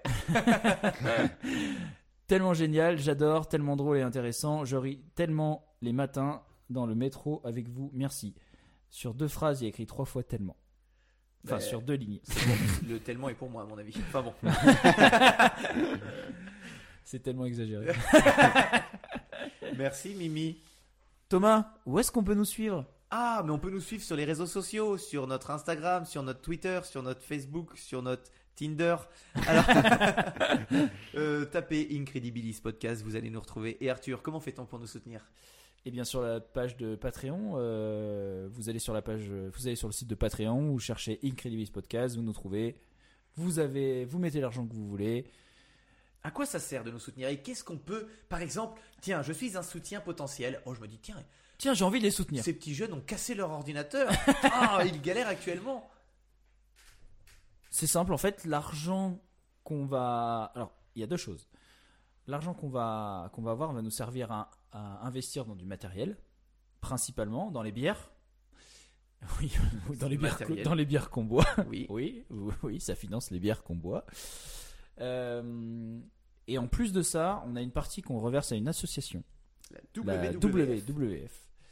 WWF. Euh, 5% de, de- du coup de, Oui, c'est vrai, de- ces des revenus soutiens. seront euh, reversés à l'association WWF. Non, mais simplement, ça nous aide vraiment à, à, à rentrer dans nos frais, en fait, dans Ouais. les frais du podcast, parce que le podcast coûte cher. Oui, euh, Ça nous, ça nous paye pas, mais ça nous rembourse les frais. Ah non, ça nous paye pas du tout, on est d'accord. Il y a aussi beaucoup de goodies. Par Ah oui, alors, goodies. alors par contre, on est, on est généreux comme on l'a toujours été. On, a fait, on fait gagner des bières depuis le premier épisode. C'est vrai. Nous sommes des gens généreux. C'est vrai. Et ben, pour les Patreons, c'est la même chose. Donc il y a deux micro-chapitres en plus. Et Par mois. suivant Ce que, par mois, évidemment. Ce qui veut dire que vous avez presque un épisode par semaine. Oui. Et euh, en plus de ça, donc il y a des goodies, euh, Des sous-bocs, sous-bocs, des verres, euh, des des, photos, capsuleurs, des photos. euh, Non mais tu te rends Oh compte. là là. C'est génial. Mais pourquoi je ne suis pas patron moi-même Allez, je vais me soutenir. Allez, je me soutiens. Bon, bah, c'était vraiment plaisant. Merci Victor euh, d'avoir accepté Merci l'invitation. à vous.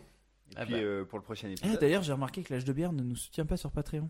T'as C'est remarqué pas possible. Je- Ah, je te jure, c'est un peu gênant. Merci, l'âge Ah. de bière. Merci, l'âge de bière. Messieurs, on va terminer sur un épisode de deux heures. Je vous souhaite euh, une agréable euh, journée-soirée. Ah oui, on, donne un petit conseil aussi aux auditeurs. Arthur, est-ce que tu as un conseil aux auditeurs?